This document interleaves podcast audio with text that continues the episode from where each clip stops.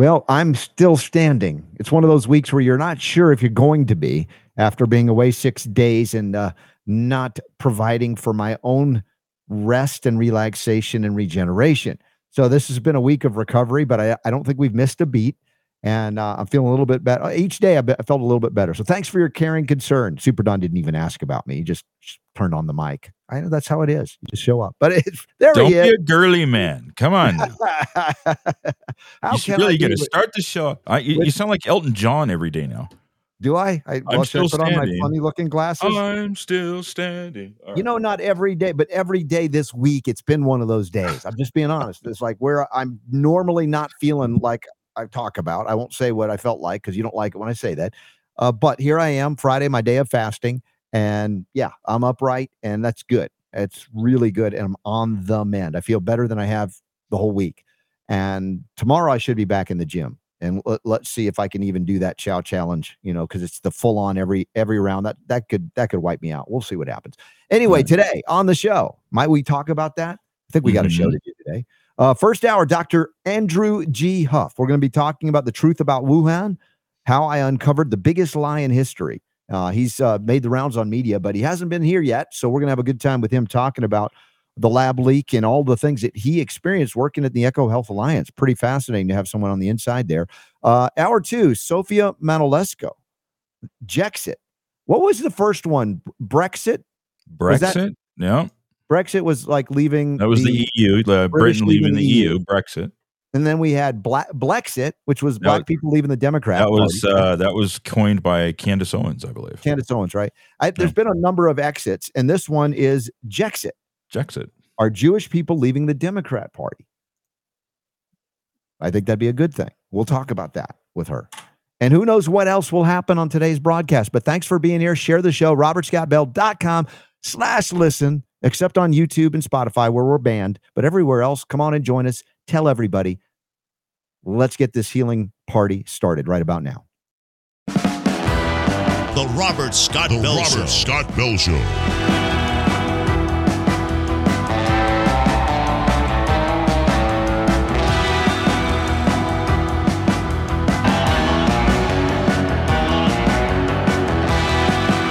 The voice of health, freedom, and liberty. The Robert Scott Bell Show. All right, you guys, it's time for another two hours of broadcast healing. And interestingly enough, Super Don has selected uh, a finale. I'm going to go, I'm not going to go right to it in terms of coverage of it, but just to entice you. Because the thing that I don't talk about is the most near and dear to my heart, and it's homeopathic medicine. And Super Don's got a great article uh, we're going to cover on uh, co- common ailments and homeopathic remedy kit. And, and I'm always, you know, I've got a complex about talking about homeopathy because years ago I did a show on it and it was the most boring, horrible show. We're talking like, you know, it was my 24th year broadcasting. So it was probably 20 years ago. You got to cut me some slack. I, I'm allowed to have one bad show. Uh, but we're gonna we're gonna go there today. And so if you're up for some remedy discussion, we need more of that, as you know. The rightful remedy or the rightful remedies are not made by Pfizer and Moderna and uh, you name it. Yeah, GSK, Merck. You haven't heard a lot about Merck in the, in the last few years during COVID. Isn't that interesting too? Uh, but there's a lot of disasters coming out of the demon spawn of IG Farben, uh, Nazi Germany, when they broke up that uh, pharmaceutical conglomerate. They still exist and they're still perpetrating the same crimes against humanity. And we go back to 1910 in the Flexner Report then to corrupt medical education in the United States, to make all allopathic medical schools just basically uh, what we call them uh, uh, Pavlovian dog doctors. When the bell rings, they write a prescription for a synthetic patented pharmaceutical. Don't ask questions about how things actually happen. Don't don't acknowledge natural immunity. Certainly don't talk about detoxification of the liver. I mean, my gosh, that'll get you thrown out as a quack, despite the fact that over 500 known functions of the liver and counting, most surround various ways to detoxify the body of metabolic waste, much less environmental toxins or artificial synthetic injections of mRNA, which that's a whole other level of detoxification when you think about it. Because rather than uh, the traditional vaccines that had measurable quantities that we could say of mercury or aluminum or different adjuvants and things, you knew you can target and try to detox those materials, substances. We're talking about instructions coming in via synthetic mRNA to alter DNA protein synthesis without end, seemingly with no off switch and no limit to where it would go in the body. So we have a dilemma. We all have a dilemma. If you're a healthcare provider of any kind, holistic or not, what do we do to respond to this? That's part of what we do. Last week, we had uh, Dr. Tracy Straup on with our good friend Judy Mikovits, who was with me in Orlando at a great event, talking about strategies to address the very real manifestations of this devastating technology that is thought to be the future of vaccinology if they can get away with it. But they require prolonged or indefinite emergency declarations. Remember, the EUA that still apparently exists, I think Biden extended another emergency in some way, shape, or form. Who's challenging him? The Democrats have the House of Representatives. Have they put up a challenge to these ongoing declarations of emergency, or do they benefit by them too through the Hegelian dialectic? I'm just asking. I want you to think about these things. And, and, and where do we go now that many in the medical community, not all, have acknowledged the error of the ways or recognize now that they have been duped, they have been played, they have been deceived? Do we immediately put them back on their pedestal where they were because we have a worshipful culture in the West and in the United States where we elevate doctors as demigods instead of humans that are fallible? Yes, they have certain education and training, but not necessarily in ways to remediate the damage that they cause. The Starfield uh, report that was uh, published in the Journal of the American Medical Association in the year 2000. Remember that? We've covered that so many times over the years. Basically, acknowledged that modern medicine and all of its trappings is the third leading cause of death in the United States. I would say in the West. And I've argued that it is the first, the leading cause of death, because that which they do to prevent and or treat disease also causes the number one and the number two causes of death cardiac events, heart disease, and cancer. And you can't see that any more clearly, I think, than mRNA injections resulting in died suddenly. SAD, sudden adult death syndrome. We talked uh, on the air yesterday. We learned about uh, the, the Elvis Presley's daughter, Priscilla, and she had a heart attack. She was transported. We didn't know, and now she's she's dead. 54 years of age. Now, for me to say, oh, it was definitely the jab. No, we don't do that here any more than the Buffalo Bills player would say, oh, it was definitely a jab. However, if you look at the died suddenly, if you look at the athletes or people in their 50s, more than ever, overall mortality rises. How do you deny the unique na- nature or lack of nature that what has occurred, what has been introduced to the population? And you have certainly credentialed physicians like Peter McCullough in the cardiac field saying basically what we're saying. You can't deny that it might be a, a causative link. It's not Priscilla Presley. Who was it then? Which Presley was that? I'm messed up on the Presleys. Super Don, tell me. Tell me. Help me Lisa, out. Lisa Marie. Lisa Marie. Priscilla was, the, was the daughter. Priscilla's the mom. Yeah. See how much I am on pop culture, even when it comes to Elvis. Yeah, I, I am pulling your uh, uh, Elvis uh, fan club Well, card. Yeah. I'm look sorry. at me. You I'm the Neil Diamond fan club guy, not the Elvis guy. So what do you what do you want? the Jewish Elvis. Remember they called it. So uh, uh, you know this is this is the kind of stuff we're talking about here as far as how do we look back on history? What do we learn from it, if anything? And of course, more recent history. What do we do? Where do we go from here? Now, I am intrigued by our guest this hour because we're going to talk about some of these things. The first article that Super Don has found is about the national security experts criticizing media scientists who dismissed the COVID 19 lab leak theory in an open letter. Uh, this is by uh, an author, Ryan uh, Morgan. And it was uh, coordinated by the Vandenberg Coalition, includes signatures from House Foreign Affairs Committee Chairman Michael McCaul, Republican out of Texas, former U.S. National Security Advisor Robert O'Brien, former U.S. Deputy National Security Adv- Advisor Matthew Pottinger, and analysis from the Heritage Foundation, the Hudson Institute, the Center for Strategic and International Studies, and other security and foreign policy analysts. And, and of course, we were subject to derision. We were subject to censorship, shadow bans on our show, as we were banned on a number of outlets, still banned on YouTube and Spotify for bringing these discussions out into the open.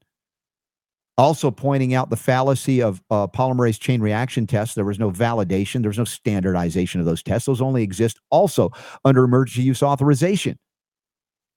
And then you begin to realize whether it was an intentional or accidental leak, they were not going to let that crisis go to waste. And it was the most profound thing in order to be able to bring mRNA technology out to the fore, not via a marketplace demand, not by a full on analysis and development validation of safety and or efficacy, but by emergency and the squashing of any treatment for what they called COVID prior to even the administration, much less the EUA authorization of the COVID jabs. We point out that uh, and had many physicians on that were having 100% success treating it with ivermectin, hydroxychloroquine, zinc, vitamin C, D, and other things. We have our own methods of dealing with it homeopathically. I use silver and, of course, a big thing, copper. Yet these things were not allowed to be discussed at all, especially if you were a licensed physician. You found out how much you don't have freedom of speech having done this show for 24 years, having been a homeopath for almost 30, I can point out long before there was a COVID censorship, there was censorship engaged in the mainstream media against the things that I know and many of my friends and colleagues know about natural methods to remediate, respond to, cure, treat disease, cancer, or mild, simply common cold. You can have a, a dietary mineral supplement that can reverse what they call a viral cold. And if you claim it, and you sell it, they will squash you. They will find you in less than 24 hours, yet they claim it took them over 10 years or so to find Osama bin Laden, who is on dialysis in a cave somewhere. There's some weird stuff, folks. and there's some wake up calls happening. The question is are we going to learn from it? Are we going to do better now that we know better? And I'm going to ask that of Dr. Andrew G. Huff. He's got quite a background. He's got, well, this book, The Truth About Wuhan how I uncovered the biggest lie in history. And I would say built upon a lot of lies that pharmaceutical medicine is the only way to prevent or treat disease. How about that for a big lie that we bought in our culture, much of the Western world? His website, Andrew, H-U-F-F, andrewhuff.com. You can see his background. It's pretty, it's very impressive, actually. If you go to the About Huff section, the things that he has done uh, degrees in psychology, security technologies. But pardon me, Dr. Huff, as I read this, it's very impressive. like, dude, you're a bit of an egghead too. Uh, environmental health science, emerging infectious disease specialty track, PhD at University of Minnesota. Then you went to MIT, complex system modeling and analysis. I'm looking at you. I'm like, you don't look like a nerd. Yeah, I guess that everyone thinks I'm a meathead. Actually, they meet me in person. I'm six foot five. I used to be in the military. I come off as an infantryman, when people meet yes. me, they think I'm a meathead. And I actually had a, another scientist tell me once at a conference, uh, "You only got here because you're pretty." and it was a female woman, and maybe she, her appearance was a little off herself. But I couldn't believe that she's. It was so unprofessional. I couldn't believe that this oh. person had said that to me. Like, you really believe that I got here based on my looks? Well, I, I, mean, how? how is that possible? I, I love the way you had to make that distinction of it's a female woman because now oh, are male women yeah. you know who knows uh, but i mean all, of all that schooling. Know you were a research fellow at the department of homeland security center for uh, of excellence senior member of the technical staff at sandia national laboratories. Man you've been far in. And then an executive this is where you know almost comes full circle to EcoHealth Alliance which we know is the great controversy in, in terms of uh, uh, the funding when the uh, domestic uh, gain of function studies were curtailed. And then fauci and others said hey let's take it out to wuhan uh, in China and see what see what they can do. We got to keep this up. In the meantime, you know, Fauci goes, "No, we didn't do it. We didn't do it. It's rare, whatever it is." So, as you've been so far into this mess, how how are you able to see through it now to be able to say the things that you're saying? And do you do you feel any sense of I, I don't know if guilt is the right word, looking back on what you've done in this time or how you participate or not, because I don't know all the details like that, your personal journey and how you perceive your experience there. Well, there was definitely a period of time where I felt some guilt because while I worked at EcoHealth Alliance, I was largely largely responsible for making the company solve it. My por- portfolio of research was highly successful. I brought about six million dollars to the company within my first year and a half there.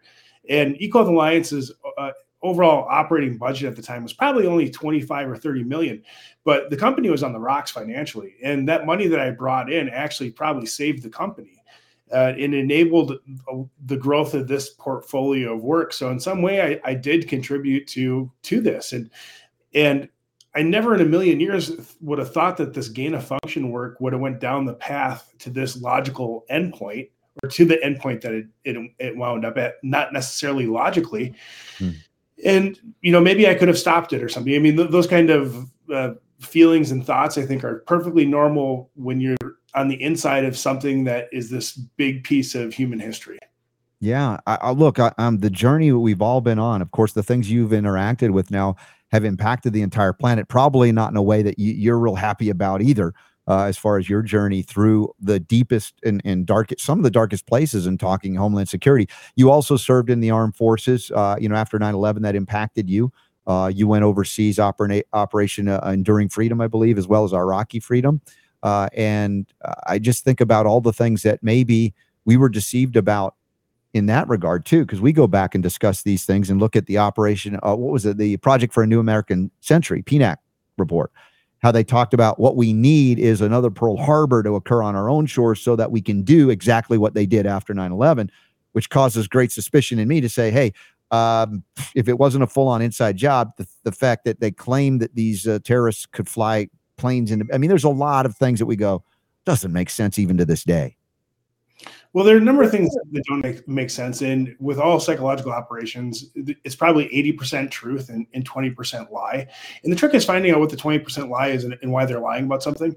In terms of 9 11 conspiracy, I, I believe that for the most part, much of what we were told about 9-11 was factual in the events that occurred that now talking about the war in iraq i was actually against the war in iraq and i fought, fought in it um, the, this whole premise that Saddam had weapons of mass destruction. Well, well yes, we had the receipts from giving Saddam uh, chemical weapons, biological weapons capability. He did then dismantle those because he knew we were coming in, which we probably knew at the time. But we told everyone that, that he still had these. And, and then he, you know, I just famously remember Colin Powell saying that there's yellow cake in uh, uh, in centrifuges in Iraq, and, and, none of this was true. Um, I actually saw many of the dis, dismantled uh, chemical and biological facilities uh, in Iraq. They're they're within my area of operation. Actually, we're at a station, and um, they were impressive, and they're completely leveled. Yeah, I and I bring that up because I had a sense that you would see through that and know that. And at the same time, we look back at history and say how much of this were we manipulated to believe to work on a certain outcome that didn't necessarily benefit the average American. We talk about defense of the United States and and uh, its people, or the Constitution, but benefited a group of uh, uh, I don't know if you call them dark cabal uh, type deep state globalists. You know, I've seen this emerge in in the support for even what's happened uh, post you know the Wuhan lab leak and COVID the, the diminishment and the destruction of the economy of the United States, the freedom of its people. I, I mean, just an abandonment. And, and I'm not saying it's 100% one party or another. I think there's guilt to go around in all parties with very few people protesting. And I would argue partly because people, and I'm not going to say mm, like me, not me particularly, but like me, people that are holistically inclined that were predicting and and warning and re, and and treating successfully, and were right about all the things that the the, the elite PhDs and MDs were wrong about and, and we're never consulted. You know, so we have a monopoly one party approach to public health and and and disease and infection, despite the fact there's a myriad of ways to address all of that. Well, the funny thing is, it, it's not that the, the elites weren't weren't uh, questioned. It's what information they decided to put forward. Did you know that Dr. Ralph Baric, the, the father of gain of function work on SARS-CoV-2, wrote the seminal paper showing that zinc kills uh, SARS-CoV-2 or COVID? Did you know hmm. that? Isn't that interesting though? Yeah. So it came right out of his his, uh, his laboratory that zinc ionophores kill kill uh, COVID, but that that was never put forward as a remedy or or a treatment for the disease. So it, he also then had his finger in the pie of the development of the SARS-CoV-2 vaccine or the mRNA platform. So he's a really bright guy, brilliant guy. Um, he's also um, sort of a, a sociopath and uh, a criminal in other senses in terms of his gain of function work that he did to help create this this this monster agent, which ends up being released in Wuhan. But I think a lot of these smart people and scientists they know what the answers are because I used to work with these people and, and like you said I was in the deep state with these people and I, I worked and rubbed shoulders and went to these uh, international conventions and meetings they just choose to put the, the things forward that that line their own po- uh, pocketbook mm-hmm. or they choose to make decisions which you know increase their their power or notoriety in the future. They, everything they do is is motivated on the self rather than doing what's yeah. best for the community. Yeah, no, they don't care about this country. They care about just like we've seen with uh, Biden and his family before uh, they became he became president and all the things the media and others colluded to keep away from the people, including even in the midterms. You know, they found all the, the apparently these classified documents and they kept that hidden until afterwards. No impact. Now, I'm not saying, and this is not a show that it's just partisan politicking, although I acknowledge that right now, uh, the the only uh, resistance to uh, Democrat globalist control uh, are some new Republicans that stood even against the the current Speaker of the House to say, ah, we're not just going to give you an easy route because it looks good. We want to make sure that you, you know we, are able to hold to account you and others that have preceded you, uh, which is something that's lost when there's no accountability. Then people will do horrible things if they're convinced that they cannot be held liable for anything they do, like for instance the the manufacturers of mRNA shots or the previous rounds of vaccinations on the childhood schedule. There's no liability should they injure or kill uh, it's a no fault system, then people are willing to do great evil for their own benefit. That's a uh, known. You talk about psychology, and I have a degree in psychology too, and we we studied that. We know when you remove the consequences for actions that people are willing to do horrific and horrible and atrocious things or when they're under the, the social pressure, which occurs in Congress as well. So when they have that yes. social psychological pressure of their peers doing things or behaving a certain way, they tend to want to align and um, not not rock the boat, so to speak, or might be even incentivized to one up uh, through gamesmanship. The, the biggest problem I look at with Congress right now is that and both this is both the Senate, the House, and actually mostly the, the, elected federal government, if you want to look at it that way. You know, how sad is that we only have what what was it, five, well, 20 Freedom Caucus members that are were willing to stand up to do the right thing. That goes to mm-hmm. show you how compromised both the Democratic and the Republican Party has become in 2023, where we only have 20, 20 people are willing to who want to change the system to make it at least easier to have some pushback or control or mm-hmm. um, some recourse against the Speaker of the House if if it becomes this uniparty monster. And look at how many other Republicans get on the same page. The, the Republican that represents me in my district here in Upper Michigan seems to be just a, a DC plant. And because he was a, a three star or four star general previously in his career, you know, he was sort of put into this position of power and he sits there. And it doesn't seem like this guy's doing a lot for us, even though that he's a Republican. And, and I think this is more the, the case across the country. Um, you know, I think I tweeted out earlier today that I think I think I'm going to vote pretty much straight libertarian from this point forward. I have been voting Republican, but I don't really see the point in, in supporting the Republican Party anymore. I mean, so just look at SARS-CoV-2, this disease, this terrible man-made disease, which was backed by the United States government, a huge debacle among the Department of Defense, the National National Institute of Health, the intelligence community, and uh, the United States Agency for International Development. I mean, these are all the key playing agencies that that really screwed this up. And Congress has not investigated this yet. They keep saying that they're going to investigate. They keep saying they're going to investigate. On on Twitter, you know, you have Elon Musk also saying like, "Oh, he's going to release the Fauci files." Well, there there have been no Fauci files. There have been uh, no there has been no investigation from Congress. Um, the, the, the saddest part of all this for me is that I had been feeding uh, under well mainstream journalists and investigative journalists everything I knew about this being a lab leak for the past um, well, since 2020. And over that first year from 20 to 2021, a lot of the information that I provide makes it into the mainstream media, into the narrative, and I'm staying behind the scenes trying to stay hidden until I start to come forward, or maybe the, the government finds out who I am. And then the US government launches a psych- legal psychological operation against me in 20, um, well, 2021 and all of 2022. And eventually I catch these people red-handed. It's the Michigan State Police, the FBI, and, the Defense Intelligence Agency. I tra- tracked all my hacked devices back to the DIA. I actually catch the Michigan State Police and, and FBI trespassing on my property, and there's going to be some legal action coming out of that. But they've been breaking into my house, tasing my dogs.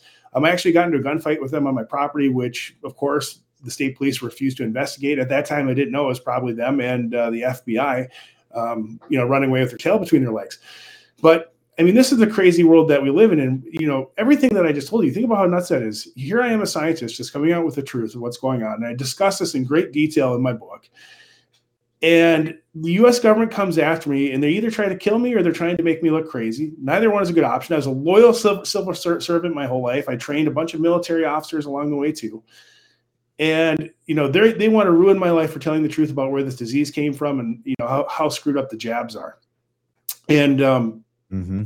and here here we have Congress that doesn't want to investigate this, and nobody wants to investigate it. And I, I'm telling you, if they're doing this to me, this is the tip of the iceberg. This this is going to continue and if we don't stand up and fight back about this in terms of medical freedom, uh, our independence, or our liberty, it, it, this is a slippery slope. And now's the time to fight because our country is slowly becoming a giant corporation. Yeah, Dr. Andrew Huff is our guest this hour on the Robert Scott Bell Show. We have links to him in the show notes, including to his book that you know some of the things that we're talking about with you dr huff at least on this show are not controversial at all. I know uh, for for the mainstream media or even when you were on fox it's like a big deal to reveal it. Uh, these are things we've been talking about since the beginning which is why we've been shadow banned banned and, and deplatformed in many ways. The book is called the truth about wuhan how I uncovered the biggest lie in history. Again, lies built on lies built on lies. And I know it's subjective to say it's the biggest because there's been a lot of big whoppers, but certainly it ranks right up there. I'm not going to dispute that. And the fact that you have been uh, retaliated against, that was one of the questions. Thankfully, I didn't even have to ask you. You went there because clearly this is a threat to the uh, the ruling establishment elite. And to your point, this is corruption within both of the uh, uh, Hegelian dialectic parties, the Democrats and Republicans. Now, there are some young ones coming in. There are some ones that have still integrity. Maybe they don't have dirt on them yet. I don't know. That, like you mentioned, the 20 people or so that stood uh, against McCarthy becoming speaker without some compromise. Um, and there are good people that I hope are running, including my uh, dear friend Jonathan Emord, who is an exploratory committee uh, to run for the United States Senate in Virginia to defeat Tim Kaine two years from now. And if he runs, he will win. Uh, so, and I know these people are rooted in the Constitution and they can't be bought. I've witnessed this over years. So, it, it's not a, a, a, an abject failure moving forward. I see there's there are ways through this, but they're also happening at the state and local level. The the more we can nullify whatever the feds are doing and or those that would supersede federal authority, usurp the Constitution either via treaty uh, WHO uh, issues we talked about yesterday regarding rules on on pandemics and what you have the autonomy to do, or other rules that precede that from hygienic practices going back 100 plus years. Uh, there's a fascinating number of uh, paths that could lead to total tyranny here in the United States and a loss of complete sovereignty. Arguably, we don't have a lot left as it is. Uh, so, as you're out speaking on these issues, and you see, I can tell you can see the real problems. You're not skirting around the edges and the surface and, and staying superficial. You're recognizing there's a deep level corruption. Uh, what other things might you suggest to correct, if we can, moving forward, so that it won't fall prey to these things, or is it is it too late? As you talk about voting libertarian, which you know we lean libertarian heavily here on this show. Well, I think the Mises Caucus and the Libertarian Party is has officially taken over, and I think they're more organized, and maybe they're going to be able to have a stronger showing as more people become disenfranchised with the traditional two parties. It wouldn't be the first time in the United States for a new party to come in and take over. If you look back through U.S. history, third parties do pop up in situations like this, and then they amass power, and then one disappears and then you're back to two parties with whatever the new party is. So maybe that's what we're looking at here. But I think enough people on the left and right are both becoming disenfranchised that that becomes more likely. The, the one thing that the the globalists and the, the, the great reset types want is they want to split apart family and community. And the one thing that COVID response or pandemic response policy was effective at was making people sit at home lone, lonely and be lonely in their homes. And they broke up community, whether that be through church or through sports or other activities where people get together. So, so what you can really do to fight this, it sounds simple, is you just go be active in your community, get back out into community, your community, do things, go check on your neighbors, hold events, hold barbecues, throw parties because what they can't censor is the speech and dialogue that they have with, that you have in your home and with your friends. And the more that you become addicted to your electronic devices, your computers, and these platforms, the more that they can control and censor and then identify who you are to when they actually want to target you for a psychological operation. I actually used to help develop these kind of these platforms using machine learning and artificial artificial intelligence. So if you're not mm-hmm. contributing as a data point, who you are, it makes it very difficult for them to target things back to you if you're not part of the system. So the main thing is be part of the of your community and get out and be active. And, and, and when it comes to the politics, there's a famous old saying in DC politics: all politics are local. And, and when you look at it, that's absolutely true. So instead of trying to, you know, get get get getting pissed off at whatever the president's doing, because that's about mm-hmm. as unreal as it gets from a, your average day person. Well, mm-hmm. look at what's happening in your community and take it up with your local lowest representatives and elected elected officials and become part of that. And once yeah. you start to have more impact there, you can become you can move up the the hierarchy, so to speak, within you know the party system or or um, I wouldn't say protesting, but but vocalizing and making your opinion known in different ways and there's different strategies to do that. I mean, if you're the social media kind of person, that seems to, to have some impact. If you can get a following, um, if you can be a grass organizer, you know how to get people together for a dinner to, to, get money because all these fights take money. I mean, the one thing that I'm really peeved about when I look at the, the strategy behind all this is that you have the George Soroses of the world who have really deep pockets and they've effectively launched a strategy against the global population to instill the craziest liberal policies which just basically breed anarchy and you know that can actually that actually bridges a lot of liberals and, and conservative, I should say Democrats and Republicans, because not even that many Democrats are that liberal. And that's the insanity of this whole thing.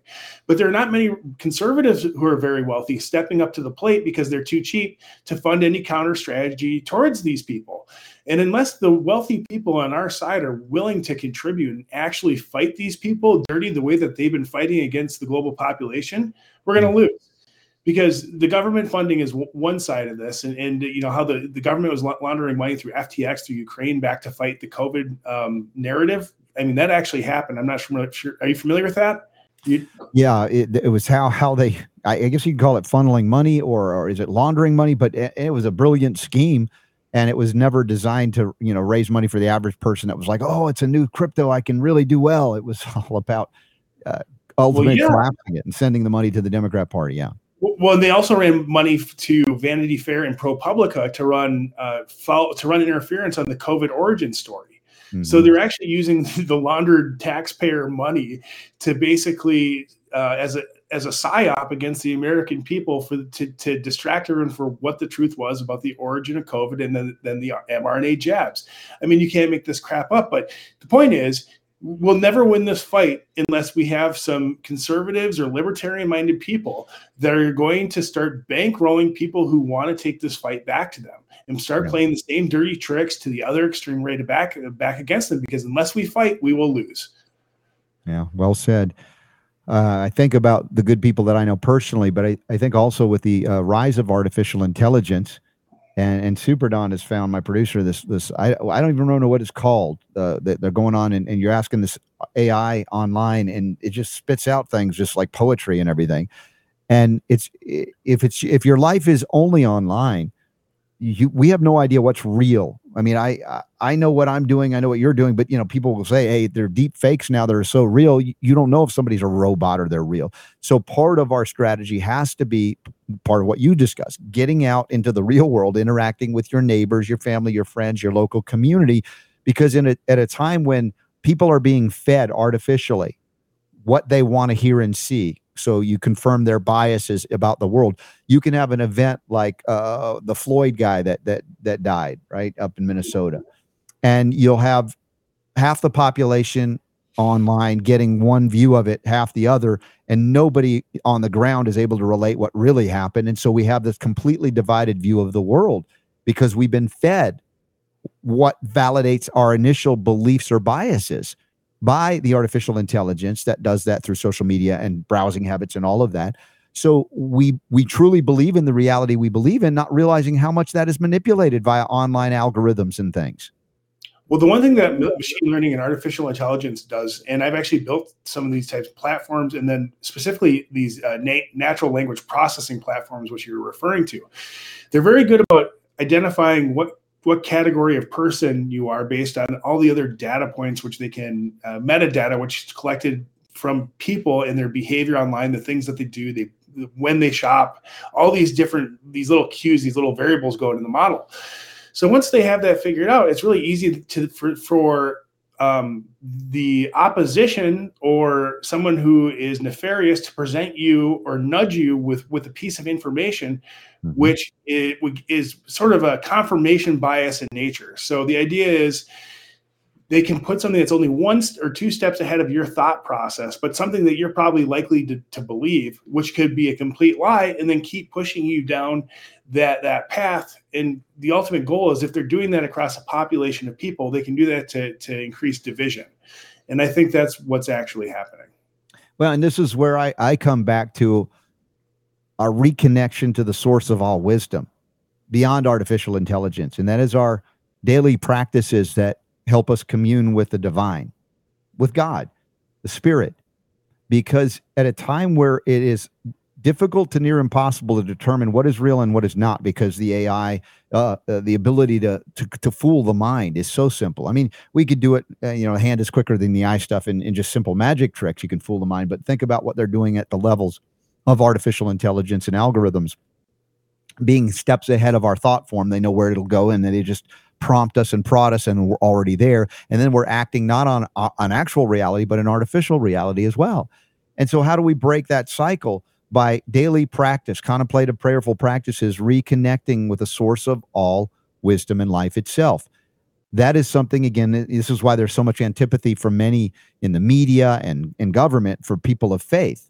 Now, I'm not here to tell you what faith you should have. That's not my role. God created us all individual and unique, and our experiences will lead us, hopefully, back to that consciousness. But I don't know. Maybe you know of another way to break the cycle of the stranglehold of artificial intelligence manipulating our brains and programming us to react rather than be connected to the source of what is truly right and wrong, far higher, far deeper than anything they can create. Well, the, the simple goal or the simple simple way to do this is to be aware of it. So they've they've done it. Uh, the, this research has been re- replicated a number of times in psychology. So the more times that, that you're, the more aware that you are of a logical fallacy or some behavioral trick that might be taking place, the less likely that you are to engage in it. So awareness is a big part of it. So so and that's also that's also easier to say than it is to do. Yeah. Um, so you have to have some some self awareness about what you're engaging in when you're picking up your phone and what could be happening to you the next easiest way is if you can't have that awareness is that you just don't like i said earlier you just don't engage or use the platform that way or you set time limits. You can actually use the technology like an iphone. I know for example you can set your you know an alarm to monitor your use or prevent you from doing things it, it, you have to be a, a, conscious user of the technology and not be unconscious when you're using it because most people just sort of go like a zombie through it. And mm-hmm. when you're operating like a zombie on your phone or conducting yourself like one that's probably when you're going to be the most susceptible susceptible to the the tactics and ploys being used against you. Yeah another aspect is a track record you know observing someone through life over prolonged periods of time and seeing consistencies or inconsistencies. And uh, there may be uh, certain things that we uh, see revealed via artificial intelligence to destroy someone, you know, that they would attempt to do for you, Dr. Huff, saying, well, you have this track record, and then they have this AI thing manifest. And then suddenly I was like, well, I, I didn't know that guy. I thought I knew him, and he's doing something completely out of character. It likely is, especially if you've been outspoken as you are against certain narratives, uh, an attempt to destroy your credibility. And then we have to use our discernment to say, it, did that really happen or is that something i've been manipulated to believe is happening? So it's a next level almost kung fu of the mind that's being played.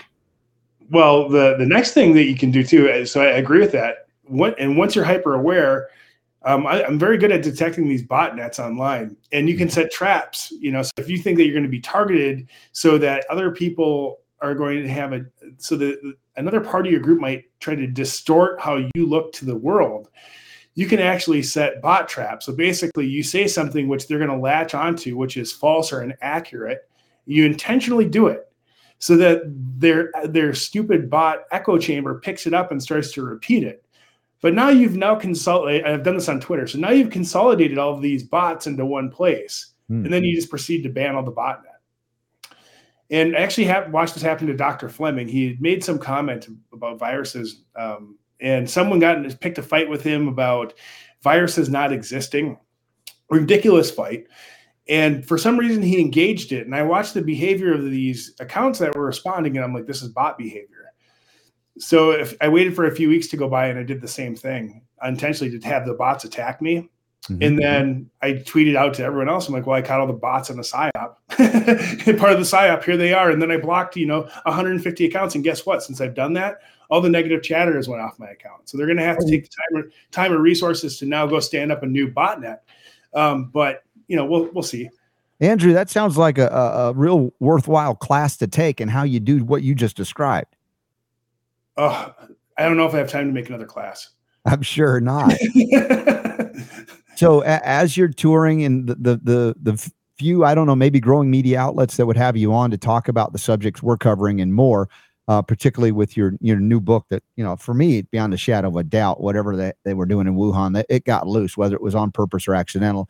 And most of the things arguably have been planned long in advance and they've they've set the the framework up. They're not even hiding it they, with their experiments that they do and or their um their what do they call these things when they set them up and they pretend they're going to do it? They have it's just all there for you to see and then you predict make predictions on it and they try to discredit you and then you're right and they still cannot acknowledge that they were wrong. Now again enough people i believe are waking up to the reality that they've been lied to. The question is what do we do now? How do we move forward? There's a lot of big questions and i think there are different answers for everybody because we all have different skill sets. But it sounds to me like you're trying to uh, maybe bring some of those folks that were on the inside bring them on out before it's too late well, I don't know if to, to bring them on the inside or bring them out before it's too late. I can tell you that I filed a billion dollar lawsuit against my former employer. So that's EcoHealth Alliance and the co-conspirators. Uh, so that's Dr. Ralph Baric, Dr. Peter Daszak, Dr. Ian Lipkin, uh, Dr. Ian Lipkin's from Columbia University, Dr. Ralph Baric's from uh, the University of North Carolina, and then also Dr. Peter Daszak's wife, who's involved with this. And we we this is with our, my attorney Tom Renz. And we've also listed a thousand does, meaning as we had as we obtain discovery on this case, we're going to expand this out to all the other co-conspirators who we have a long list of who these people we know who they are. And once their names are brought into this then this should reveal exactly who was involved in what they were doing. I mean the reality here uh, is that this was one giant department of defense and intelligence community operation.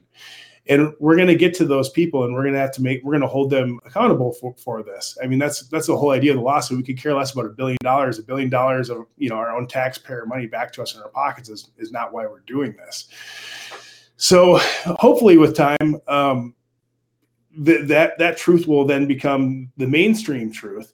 I think what's important here and why my, my book's so important and why your audio, audience members should go out and get it, especially if they, you know, if you have an, a family member or someone who doesn't understand um, why this was a lab leak and, and, and why this is important, the book was written at, at a level of where a high school student can understand it.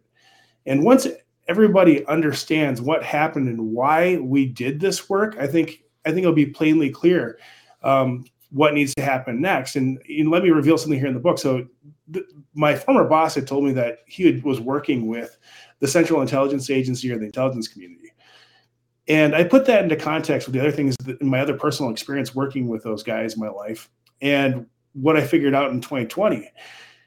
What what the, the development of this agent essentially was is the intelligence community and the Department of Defense was looking for a way to have a one-stop uh, one a better solution to or a better vaccine than, than existing technology. So, in the national security community, uh, we wanted to have a vaccine that can be rapidly manufactured. The problem is traditional egg-based vaccines uh, took nine months, best case scenario, to have a product that might not be effective at the end of it. So that's how long they took to manufacture. And, and, the Department of Defense and the intelligence community really wanted something that we could rapidly manufacture. And that's why we engaged in this dangerous gain of function research.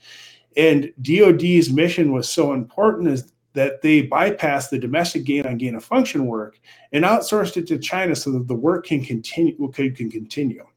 Meanwhile, we were doing the mRNA platform research, which was the silver bullet for pandemics and biowarfare and bioterrorism, simultaneously with the genetics that were being done in, uh, collected and analyzed and worked on in the Wuhan laboratory in laboratories here in the United States. So in the end, um, back to how you opened the show, this ends up being all about money and pushing a new drug, a new pharmaceutical, which is far far dangerous. And this was just released this past week, and I had known it for a while, but the emergency use use authorization wasn't pushed by NIH; it was pushed by the Department of Defense. Mm-hmm.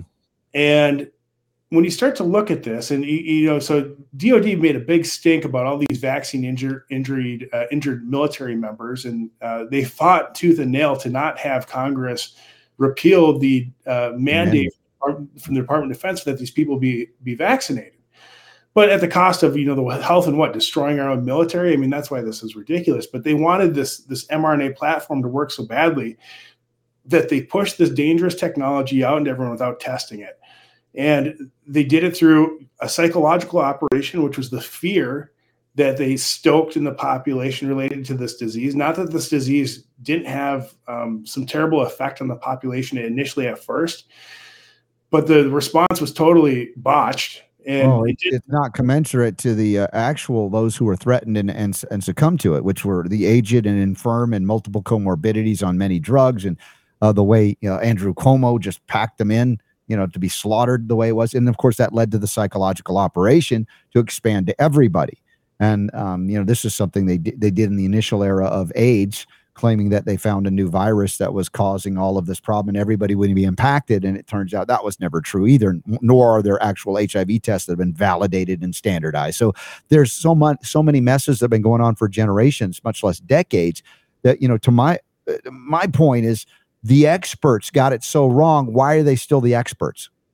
Well, I don't know if any of those people were actually experts. They never called me up and uh, and there are a number of other people that they that, that I know who are actually the real experts in this that they, they never saw TV, and they're not the kind of people to chase after a camera, anyways. But the people that they they name as experts were were probably pushed by the intelligence community because they knew that they get on board and say that certain things. And I actually in my book I, I proved that some of these so-called experts that published uh, fraudulent crap that has since been re- retracted or proven to be false um, received millions of dollars in uh, from Dr. Anthony Fauci to change their opinion or to push a narrative. Exactly. And it, it, that happened to a lot of different scientists who I I wouldn't say respected, but I trusted, and I never thought they would take bribes to change their opinion on something. Oh yeah. Like, like and, and, and, it's clear now that all we need to do is increase the budget of the FDA, the CDC, the NIH, and NIAID, and everything will be fine. Yeah, right. What we need to do is cut the entire federal budget and see what yeah. see how it functions. Uh, it needs to be like um, what what do they call it? Calling and whaling in the corporate world. Uh, 10, 20% reduction in force. And, uh, let's see how we do. Yeah. Well, the other interesting thing I t- discussed in this book too, and this is this is finally starting to make it back into the mainstream, is that we have hard scientific evidence now that the the pandemic, uh, the, this disease emerged in Wuhan in late August or September of 2019 epidemiology data, blood serum samples, which contain the agent from multiple different places, sources, and population samples from things like blood donations, which have now found confirmed that the disease was circulating in Europe um, early on. So, you know, you put that into context. If that's you know, late August, early September of 2019, the next thing that happens is that the the Chinese began trying to, to plug the, the leak in their laboratory. So this is another fact. So we have documents that show that the Chinese start buying c- containment equipment to try stopping a leak at this laboratory. Okay. The next thing that happens is that it looks like the U.S. government, the Chinese government, start working together on the cover up. Um, the and this is in October 2019. The World Military Games in Wuhan go on in late October and all the athletes report that the city's a ghost town. Uh, meanwhile, there are corporate documents leaked in China, and when China's communist country, they're corporate documents. These are government documents, essentially, saying that there's shortages of PPE and they're tired of working so hard trying to to respond to this this outbreak, uh, disease outbreak crisis. And all these athletes then who are simultaneously at the World Military Games in Wuhan say, well, the city was locked down. Everyone was taking our temperatures. They were wearing high vac, high vex, uh, infectious disease suits. And then all these athletes from all over the world, when, when the games end, return to their home countries and report that they're sick with an unknown uh, pneumonia-like illness. Um, and then in the United States, you fast forward to November, you have a November, December, you have a number of people reporting coming down with one of these illnesses. Well, I was a tech executive out in California at that time. I came down with it, and uh, I had no clue what it was. Uh, late uh, late November, early December. I was sick as a dog, laying on my back, coughing, couldn't figure it out, miserable. I didn't think it was the flu, but you know, little did we know that the this was actually the disease already spreading on the the, the planet. They, mm-hmm. they just used Event 201 and all these other um, yes, that's it. Yeah, the, the, Event the, 201 to actually condition everyone to how they wanted to people to respond. And the funny thing is, the I've never seen a, a tabletop exercise in my career use the, use that way. We used to use these things to train people for a hypothetical scenario event or whatever, but they have all the details right in the, the way that they have operant conditioning, you know, Well, they- they- The- they had known that this disease was leaking. The United States and China had known that this disease had been leaking for a month to two months already. So this was their this was their oh shit moment. What do we do? Yeah, yeah. Well, uh, Dr. Andrew Huff, I do appreciate your willingness to come on and speak about it, much less write the book about it. Um, I just think the insanity is if we go back to those same institutions and similar people that uh, were the ones to screw this thing up or purposefully, malevolently engage in this, uh, that we are not going to make any uh, transformation of our future because with the same people will be in charge and decentralizing this, reducing the role, size, scope of the federal government that has become so unwieldy and so vastly unconstitutional. I don't think it, the Constitution fits in the same room or planet anymore with much of what the federal government does. Uh, I would argue for a separation of medicine and state, uh, and I have for many years because the uh, the combination has been deadly, especially with the DoD. I've said the pharmaceutical industrial complex kills more people than the military industrial complex, and it seems to control the military one as we've turned our, our troops into cannon fodder before they ever hit the field of battle via experimental injections. And now, thankfully, because of this, many doctors are looking back at previous generations of vaccinations and questioning were those really what we were told they were? Or was it truly hygienic practices, sanitation, sewage, etc., that enhanced the lifespan, longevity, and reduced childhood mortality, not the vaccines, which is, you know, my argument has been for a long time and we're not looking at the terrain that way even though in public health they learn about it but then they give it short shrift and move right to vaccinations and now mrna which is devastatingly stupid I started to ask that question. So, being an environmental health, uh, emerging infectious disease person, you put a lot of I put a lot of weight into the health and the environment, and also environment, just the characteristics of it and how an agent can survive in all the crazy different environments that we have. So, when, in 2015, when I was working at Eco Alliance, I was sitting there and I'm like, geez, you know, it doesn't really seem like I'm looking because I was analyzing all these uh, mortality curves and charts on, on the population for different points in history, and I'm looking at it, I'm like, man, this all seems to look like looks like electrification, sanitation, you know. And I start plotting these things in, in on the chart and looking at the and being an analyst and looking at how the curves fit. And I said, well, geez, most of this just looks like just improving in living conditions and education and things for people. And not that medical technology is a wasn't an important factor, but when you actually look at the data, uh, medical technology really extend nowadays is really good at extending the life of a, an adult, adult in their late 60s by a few years. So our medical technology is great at, extending a life from 68 to 73 years for millions of dollars, and it costs a lot of money. But then you look at the the impacts to extending a, a person's life from being an infant to making a teenage years, so they're not dying at two or three. A lot of that is sanitation and nutrition and having a healthy home. And and that impacts longevity statistics more than anything because if you're no longer dying in childhood you now have the real average lifespan happen. You know it's curtailed when you have a lot of young people and babies and children dying. It takes that top end number and drops it significantly even though people were living far longer than the so-called average lifespan when they were healthy and other things that would go in. I, I look i we're just getting warmed up here and we're out of time this hour uh, andrew. I've just enjoyed thoroughly our interaction and I appreciate your candor on all these subjects and willingness to go to these various places that i've asked you even without asking. Well done Well, thank you. I, I really have no objection. I mean, I'm a, I'm a free thinker, and I'm I'm not a holden to, uh, beholden to anyone. Great. Well, I appreciate you. I would love to have you back on as things evolve further. And I hope everybody picks up your book. We have it linked in. I, I've seen the comments, The Truth About Wuhan, How I Uncovered the Biggest Lie in History, Dr. Andrew G. Huff.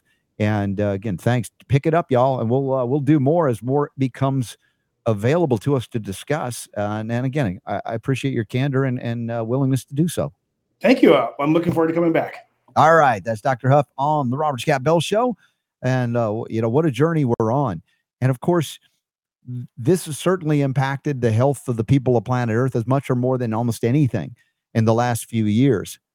Our arguments, uh, you know, going back centuries in terms of how we've been programmed for this to manifest in this way. I keep coming back to the fear of germs, and our fear of germs has made us very vulnerable to the boogeyman uh, that yells virus and then suddenly we we withdraw from our critical thinking skills we withdraw from the importance and understanding how important it is to limit the, the role and scope and action of government against our freedoms. And we say, well, well, this time it's too dangerous. We got to have them come in here and do it, right? We'll abandon freedom to save it because the virus, real or imagined, artificial or anything. And there has to be a principled stand at one point to say, it doesn't matter if it's that or that or that. You shall not pass. And putting the government back in its constitutional cage, some argue it's impossible, it's too late. Others may argue it's inevitable because it, it will collapse of its own weight. The question is, what do we have? What kind of pieces are left? Do we go feudal? Or do we find a society of people that really genuinely care for one another, even in disagreement?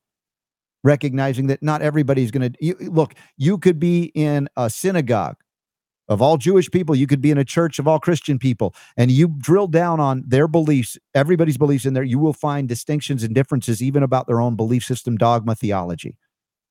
Nobody's going to agree 100% of the time on 100% of the things, but we aren't designed that way. The question is do we immediately need to declare war on those people? Any more than the difference and distinctions between allopathic thought form, the view that we must poison people in order to save them, versus a homeopathic viewpoint, which says first do no harm, truly. And we will not intoxicate and poison you back to health because that's absurd. And we have a different way. Can we coexist? Can we exist in freedom? Because those that don't believe in freedom because they believe, well, their medicine is better, have arguably been participants in a decimation of human life on this planet, not a salvation for life not a sanctification, if you will, of the allopathic medical system, which, as I pointed out earlier in the show, just go back to the JAMA Journal of 2000 and Starfield's report. And you find out how devastatingly dangerous modern medicine is and can be, even though it has legitimacy in certain arenas, in certain narrow places where I don't dispute that. But if you're the third, second, or first leading cause of death, and you're the you're made granted monopoly status over all other forms of health and systems of healthcare that pre-existed you, even even here in America, man, we we have done it to our, ourselves. We participated in in medical madness by endorsing monopolies and licensure via government to limit the actions of even doctors who would dare to leave their Flexner report blinders, if you will, or electrified fence that big pharma places around them in their actions in helping people that genuinely need help. And I'm here for all y'all, and I want to come together in freedom, not in coercion and not in deception. And I'm grateful for you all being here with me. We're going to take a, a, brief top of the hour educational break. Thanks to Dr. Huff for being on. In an hour two, what is Jexit? Jexit. We talked about Brexit and Blexit, and now Jexit. This is another interesting thing as Sofia um, is going to join us from this group. Are the Jews prepared to leave the Democrat Party? Hmm, interesting. Let's cover that and a whole lot more in hour two, coming up after the break, because the power to heal is still yours.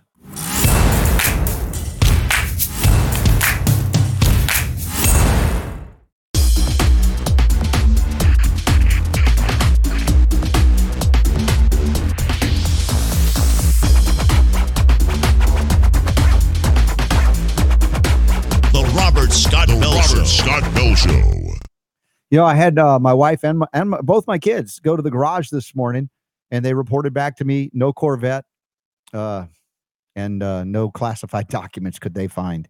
It's the weirdest thing. I, I thought for sure wasn't Biden promising a Corvette in every garage and classified documents to boot. Just some got the weirdest stuff happening, but it's not weird. It's like, what do you expect? That uh, deserves the rim shot there. A little bit. There yeah. you go. All right. Good lord, dude! It, it, it's like, when, when, are we going to see through this nonsense? uh, yeah, I don't know where that's going to end. Actually, um, you know, that, I, I think uh, they're trying to. if point, you don't know what Robert's referring to, uh, you know how they, they made a really big deal about classified documents when it came to Trump, and then he had yeah put a lock you know, on it. I mean, Trump. look, are there differences? There are differences. If we're going to be completely honest here, you know, yes. I mean, you know, there was like thousands over here, and he had like thirty well, over here. One was but it, it, doesn't change the legality of it. Yeah, yeah. It doesn't change the legality of it, and so uh, apparently Joe Biden uh, had classified documents in his office at his house, and some of them apparently were in the garage who knows where in the garage, you know, is- laying on was top of the toolbox next to his favorite The Corvette. garage was locked, as is was this Corvette apparently. That's right. That's right. man. I I. I, I sense that there are Democrat deep staters that don't want him to run when he said he's going to run. And they're like, well, what can we do to get rid of this guy and put our next person in? Just my sense of it. Well, there's an official investigation going on now from the Department of Justice, so I don't know. I don't anticipate that's gonna. That I it's not going to be anything close to what they did with Trump. Yeah, no. All right, we'll leave that aside. I am feeling better today. Yeah, Uh, you sound I better. did, I did take the deep state. Well, I, that's funny. I'm saying a deep state. Deep sleep formula is it sleep time from Sleep time. Nutritional Frontiers, right? Yes. puts you're not into deep state but deep sleep and uh, i did i had a good night better night's sleep than i had all week uh, improving every night uh, i am fasting today doing well although no food talk please unless it's potato latkes with our guest sofia you know we grew up on those but. I just love good food. You know that I, I'm a foodie, and and you know when we were in Sarasota to find that organic farm to table place owned by an immigrant from Italy, and their grant her parents and and their daughter was working it. It was just so nice. I love to see people support those independent mom and pop uh, uh, businesses, including restaurants that are really doing well with food. And they were only three weeks old. So if you're in Sarasota, check out that organic uh, farm table place. Uh, it was really good. Now I'm now I'm, I'm doing it to you did it to yourself this time. Usually it's somebody else that does it to you. You now now you're messing with yourself. So now I'm feeling strong about that. We're we're we're good. We're good. I'm going to make it through. Uh, also, hey, the uh, virtual expo, Trinity Health Freedom Expo, coming up 18th, 19th of February next month, and this is all that we did at the expo in October. That even if you were there, you couldn't see every presentation, and they were great. And on top of that, there'll be a new additional presentations at this one, and you'll have three months to watch them all through the Hoover app. So please, please, please sign up. It's only 30 bucks and three months of access. Are you kidding me? The things you'll learn if you haven't already. So go there and uh, participate. There's also the Reawaken America tour next weekend in Nashville. I'll be there broadcasting and interviewing and connecting people. We'll be pouring silver and copper shots there. That's happening uh, really soon. Uh, Nashville, Tennessee for that one. Looking forward to seeing some of our, our good so friends. you're going to be doing interviews there, right? I will. Yeah, I'll be interacting with the, the you know the, the here's people we here's your here's here's the uh the mission should Yeah. Kevin uh accept it. Yeah, what is it? What is it? Uh, get Jim get Jim Brewer on if you can get him on. Jim Brewer. That would be great. The Wouldn't it? Wouldn't that be fun? Yeah, I wouldn't mind that at all. Okay, we got a target. Let's see if we can make that happen. All right. All right. What else uh, do we have coming up? Uh, Next Steps Conference in February, 22nd through 25th. Celebrate birthday week with me at uh, Buford, Georgia. That's outside of Atlanta at Lake Lanier Islands, the 22nd through 25th. Use the code RSB t- uh, 10 to get 10% off your ticket price. And that's uh, next-steps.org. And Info they're, they're, doc info? Oh, dot info. Yes. Thanks for correcting me. I need you today, my friend. I, I couldn't even remember Presley. Which Presley just died? Is Elvis still alive? I don't know. Uh, Some people say he is. I, I know. I've heard the rumors. So That's right. He's living with Bigfoot somewhere in the in the. yeah. pardon me for being a little bit confused. Uh, but here we are. Uh, let's see what else. Uh, good interview hour one. I didn't get to the, the you know with the end of the mandate uh, in the military. There's just a brief mention, and I wish I should get Coast Guard Corey on to cover these stories more in depth. What an interesting conversation because it's funny. As the producer, I'm sitting here and it's like we've getting we're getting this guy on to talk about his book about the lab leak theory and Wuhan that was covered up, and he's revealed it. And you're like over here, and I'm just Yeah. like, no, come back. And you're like, but I mean, whatever, you know. It, We got we got back rolled every direction that you went, uh, and it was it was. It, I'll bet you that was probably the most different type of interview he's had in a long time because you know people you get people on they wrote a book what do you do you talk about the book and you're just like let's talk Well, about I this, lo- I lo- this, this it was I looked cool at his I looked at his background, and that's what intrigued me. Uh, and He's- it, it yeah drove, he's totally qualified to talk about so many things uh, yeah, it drove me in a different direction with him. Even though, yeah, we did get back to the lab leak. But do you think that's really a controversy here, much for our audience? Eh, not as much as it used to be No, I think most people are like, "Mm, yeah. Yeah so whatever for me to go where we went, I was more intrigued with that, and I was pleased that he he rolled with that. And, Yep. and that kind of tends to be and the way. I, I noticed that you took your opportunity there to to uh, to put a dig in on artificial intelligence. you notice that? I noticed that. Yeah. I didn't think you would notice. I thought I slid Yeah. that in really subtly. That that Yeah. wouldn't be the case. yeah. Mr. All right, Fear well, Factor over here. How that manifest as Skynet is emerging. Uh, let's just say thanks to some of our sponsors that support this message of health, freedom, and healing liberty. Super Don, if you want to uh, pull up the uh, the website and just look, let's look at some of the banners that are up there for people if they are new to the Robert Scott Bell Show. Remember, you can sign up for the newsletter by going to robertscottbell.com or texting my initials RSB to 22828. Uh, and then you'll be prompted to enter your uh, email address. There's the uh, little thing 22828 on your text uh, segment there and send RSB to that. And you'll get immediately plugged into the newsletter that Super Don puts out. Now, on the website, let's go full screen on that for us. Um, uh, the Crave Kicker, uh, Sean Cohen has extended the 15% discount to because he's sold out, but he's it'll help him to get more product in. And so, if you want to take advantage of the Mucuna this amazing Ayurvedic uh, ingredient, natural, botanical, organic, and uh, RSB approved to break the cravings, the nicotine and cigarette and vaping addictions, uh, cravekicker.com, RSB 15, 15% off. If you're digging the glasses that I get to switch out on, like Elton John does, all blue blockers, US made, American made, indigospecs.com. Use the code RSB10 to get 10% off. Really, really wonderful people, too. And I, I met them at the Red Pill Expo, and uh, I really appreciate what they're doing. Folium PX, this is now what my mom is on, and it's really made the biggest leap uh, after Cardio Miracle. The, Folium PX three three prong system, F O L I U M PX.com. And Baybury, who we've had on, and he's a fascinating gentleman. Again, originally from Tbilisi in Georgia, not Georgia where I grew up in Stone Mountain.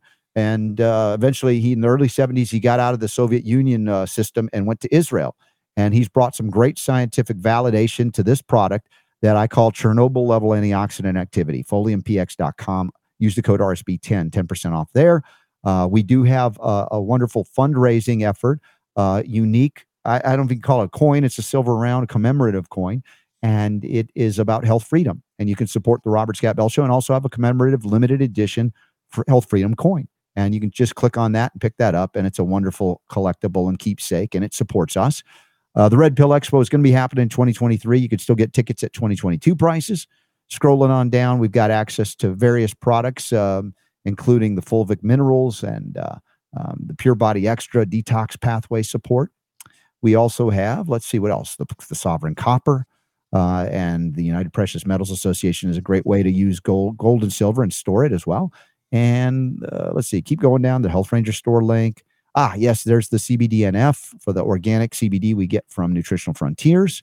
We got 20% off links to Sovereign Silver as well, Silverite pillows, which we haven't given away. It's been, I have been remiss, Super Don. I keep forgetting. Uh-huh. I We forgot about that too. I forgot Yeah, about that too. Everybody that bought the silver pillows are going to be entered, are entered, in fact, to win another one, $150 retail value. And we're going to be giving away thanks to uh, Lisa Hill. So we got to get her on and, and do that giveaway with her on the air. So I'm going to Okay. call her and see if she's available soon, real soon. I apologize. You guys are bad for not calling me out. Like I'm a slacker, but you, but uh, maybe you Yes. just had sympathy because I wasn't feeling well this week too, and that's possible Yeah, could be. Patron support. We've uh, we, our, our AMA this month are, is going to be a Saturday, noon Yep. Eastern, 9 a.m. Uh, Pacific. What date is it? The 20th of, of January. Let me My bring memory the calendar up. Hold on. Yeah. I don't, I don't also, just remember. scroll down. I can see choose to be healthy.com where we get our 100% whole food nutritional supplements, and RSB5 is the discount code there. And Cardio Miracle, RSB. There's so many awesome things. We haven't even talked about another gold silver option uh, with Mhm. K and E. Uh, aren't good lord. There's just too much to keep up with. That's why I wanted to spend the time today. Trinity School of Natural Health, uh, Stockton Aloe One, Haley Nutrition for the aloe that we use, and more. Uh, just confirm the date, and then we'll uh, dive into the story. All right, hold on. Too many buttons to push here. Hold on. Yeah, Okay. Uh, I'm coming back to life. That's why I'm engaging all these things. It's been a rough week. How about the 28th? Saturday, the Oh, the 28th, 28th. 9 a.m. Pacific, noon Eastern time. So we'll celebrate my mom's birthday one day early. She'll be 89. There you go. AMA, be part of it. And we have awesome giveaways. Always great things to say thank you to you all for being so supportive of us. Now, uh, let's see briefly. Uh, let me see if this story we did the Coast Guard mention. Uh, and and in the Coast Guard, I want to go into because I do want Coast Guard Corey talking about it. that they had pre-written denials for vaccine ex- exemption requests. It's worse than that, and we'll cover it. But there's also a story here out of U.S. News about the bivalent COVID boosters offering no protection. Again, no surprise here. When I see these stories, Super D, part of my reluctance to cover them is like, isn't that old news already? But I guess the news is the fact that it's making the news. It's making That's the news. news. You know, Yeah. when it shows up in places like U.S. News. Yeah, uh, that means that other people are seeing it, and that means that somebody, somebody somewhere went ahead and said, you know what? Yeah, go ahead and print that. It was kind of like, why? Yeah, But you know, the the weirdest thing is when you see people that you wouldn't expect Mhm. sharing this kind of news. yeah. I know one of the uh, the douchebags of the world. Uh, what's his name? A, it starts with an H. I don't even like to say his name. It's not an H; it starts with a P. Oh, Paul the Offit. Offit guy. Oh, it's the Offit guy. Yeah, yeah, Dr. Paul Offit. He says he, he, shared this on Twitter yesterday. Yeah, He said, I'm angry. I was angry to find out that there was data that was relevant to our decision that we didn't get to see. Now, this is the guy that never met a vaccine he didn't want to inject into your child. and, now yet- all of a sudden he's outspoken, right? right now he's like, but we offered an invitation to come on the show, and he said, no thanks. No thanks. Yeah, Two words, no thanks. Uh, because, you know, where we find agreement with people, we want to highlight and spotlight that. That's a good thing. But no, he didn't want to. Nope. Nope. So I, I just don't give him a lot of uh, props for his one time going, yeah, I, I was angry that I was lied to or deceived. They're lying and deceiving you all of the time, and you're part of it in the most part, for the most part, I, I perceive of an offit. Yep. And uh, so I don't find his one time angry at this really making up for a lot of Yeah, other things. yeah, but it is significant. I mean, it's it's guys, it's at least going to make you think, right? Yeah, but I mean, even the whole idea. Remember the the baseline of the belief in the uh, sacrament in the Church of Pharmaceutical Mysticism is the antibody, isn't it? You know, we we, we own the holy antibody. If we just had the antibody, we worship I the antibody. I know. And it turns out in immunology, basic immunology, having an antibody is neither necessary nor sufficient to prevent you having or getting or manifesting any given disease. And and not having it doesn't guarantee that you're going to get the disease. So the whole idea of immunology and the vaccine holy grail is junk science. And, and it's not me saying an antibody is bad or wrong. It's just saying that the whole idea of bypassing a million layers of immunity via injection of toxic components or now mRNA signaling to alter DNA protein synthesis as if man is smarter than God in creating DNA. All so we can get antibody responses to so called protect us from something that was artificially created to begin with here. You see how far we've strayed from our spiritual roots? And and people of all faiths are guilty and even the faiths themselves often those who are the le- in the leadership of the various organized established religions on the planet. Have fallen prey to the fallacy that was created not by God but by man that we can artificially induce immunity via injection. If you feel like you need to stimulate a, a- a kind of a leg up i would argue the the really the only safe way is through homeoprophylaxis using the, the concepts and principles of homeopathy and homeopathic medicine. And even that I don't say is necessary if you live a healthy lifestyle. You detoxify or support detoxification pathways of the liver and other things, and you mineralize the body. You use organic and non GMO foods. And here's another controversy growing up in the Jewish faith, talking to rabbis about you know a lot of things too including the food and this is not just jewish it's christian it's like you go to their parties and you're eating gmo poison sugar foods and going, Yay, let's celebrate. In the meantime, you're desecrating the temple, the body. All right. And look, I, I, I'm I'm not I think I'm not pointing out anything new for our our longtime audience, but uh, I'm just Boy, how to how to just completely ruin a church picnic. Thanks a lot, Robert Scott Bell. yeah, I know, I know. But there are people that are now becoming aware of it. But and you're it's right. just, Yeah, you're uh, you know, right. spiritual salvation. But while you're here, you're given a temple, a body to uh, inhabit.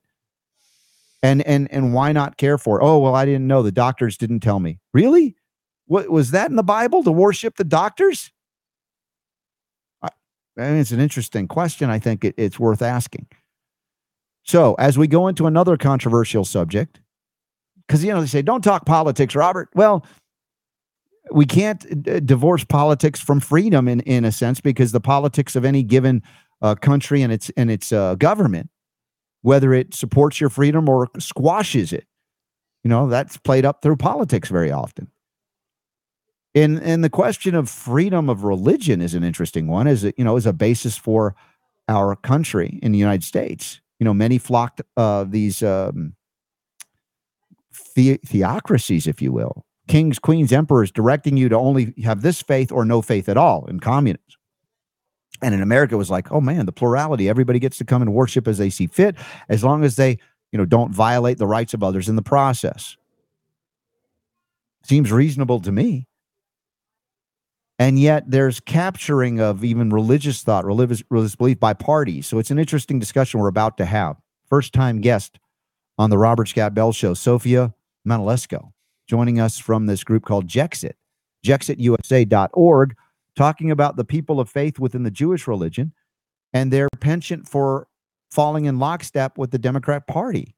Why and how did it happen? And are people actually leaving? Sofia, welcome to the Robert Scott Bell Show. Look at that t shirt. Thank you. Yes, Jexit. I'm wearing my, my Jexit. You can get it on our website. You got it going on, but your audio is clipping bad, and I don't want to lose your audio. I don't know why we didn't get the chance to test you before we got on the air. Uh, I'm wondering if we need to do this uh, interview by phone, Super Don. Sofia, talk to me again. Let's see if it's cleared up or if that's just a glitch or what. One, two, three. Nice to be on. Wonderful. I I hear you from the feedback over here. I'm so Yeah, it's clipping. What um what what what what are you on you're on a computer? And what browser are you on? Oh my goodness. I've got, this is why we like to test before we go okay. on the air. Yeah. So um, now we might have to do a phone call interview, which is fine. We're we're able to do that uh, unless this can be corrected quickly because I don't want to throw off the momentum that we have. We got a great show happening. I'm interested in your perspective too, and the, the journey here. Yep. All right. I'll give you. Yeah, I'll give you a call on the phone. Okay. So stand by. We will reconvene momentarily with Sofia Manolesco and talking about Jexit. Again, I'm fascinated by the human uh, journey uh, you know, from people of all faiths and all religions and their interaction with the body politic and even the Hegelian dialectic of Democrats versus Republicans. And I thought it was another interesting thing about Dr. Huff last hour, which I found pretty fascinating. He's like, dude, I don't think I'm ever going to vote for Republican again. I'm I'm all in on libertarians. And then the, then there's going to be those that say, well, you're wasting your vote. Well, I don't want to get into those arguments at the moment. Uh, but I do acknowledge that everybody's got their bliss, and I would encourage you to follow it, whatever that may be. And don't let people dissuade you based on what their perspectives are on wasting your look. The only waste is not, you know, if you're voting, voting your conscience, if you will. Maybe you have other strategies.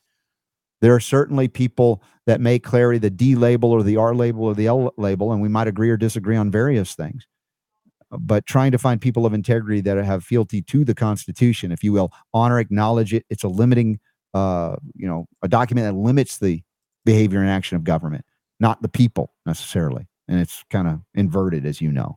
So, Super Don, you tell me when we've got Sofia ready, and we'll bring her in. We'll we'll uh, continue our discussion on this subject about Jexit. Nothing yet. Okay. All right. Well, I'll keep going. Uh, you just let let me know, and I'll keep talking. I'm feeling better all the time. Uh, we are going to uh, talk homeopathy uh, toward the end. This is how I hold you on. Or maybe you'll go, I'm just going to leave at that point because I don't care about homeopathic medicine. But Super Don found a nice article about uh, remedies common ailments. So I, will get to comment on all of that. And I have fun doing that.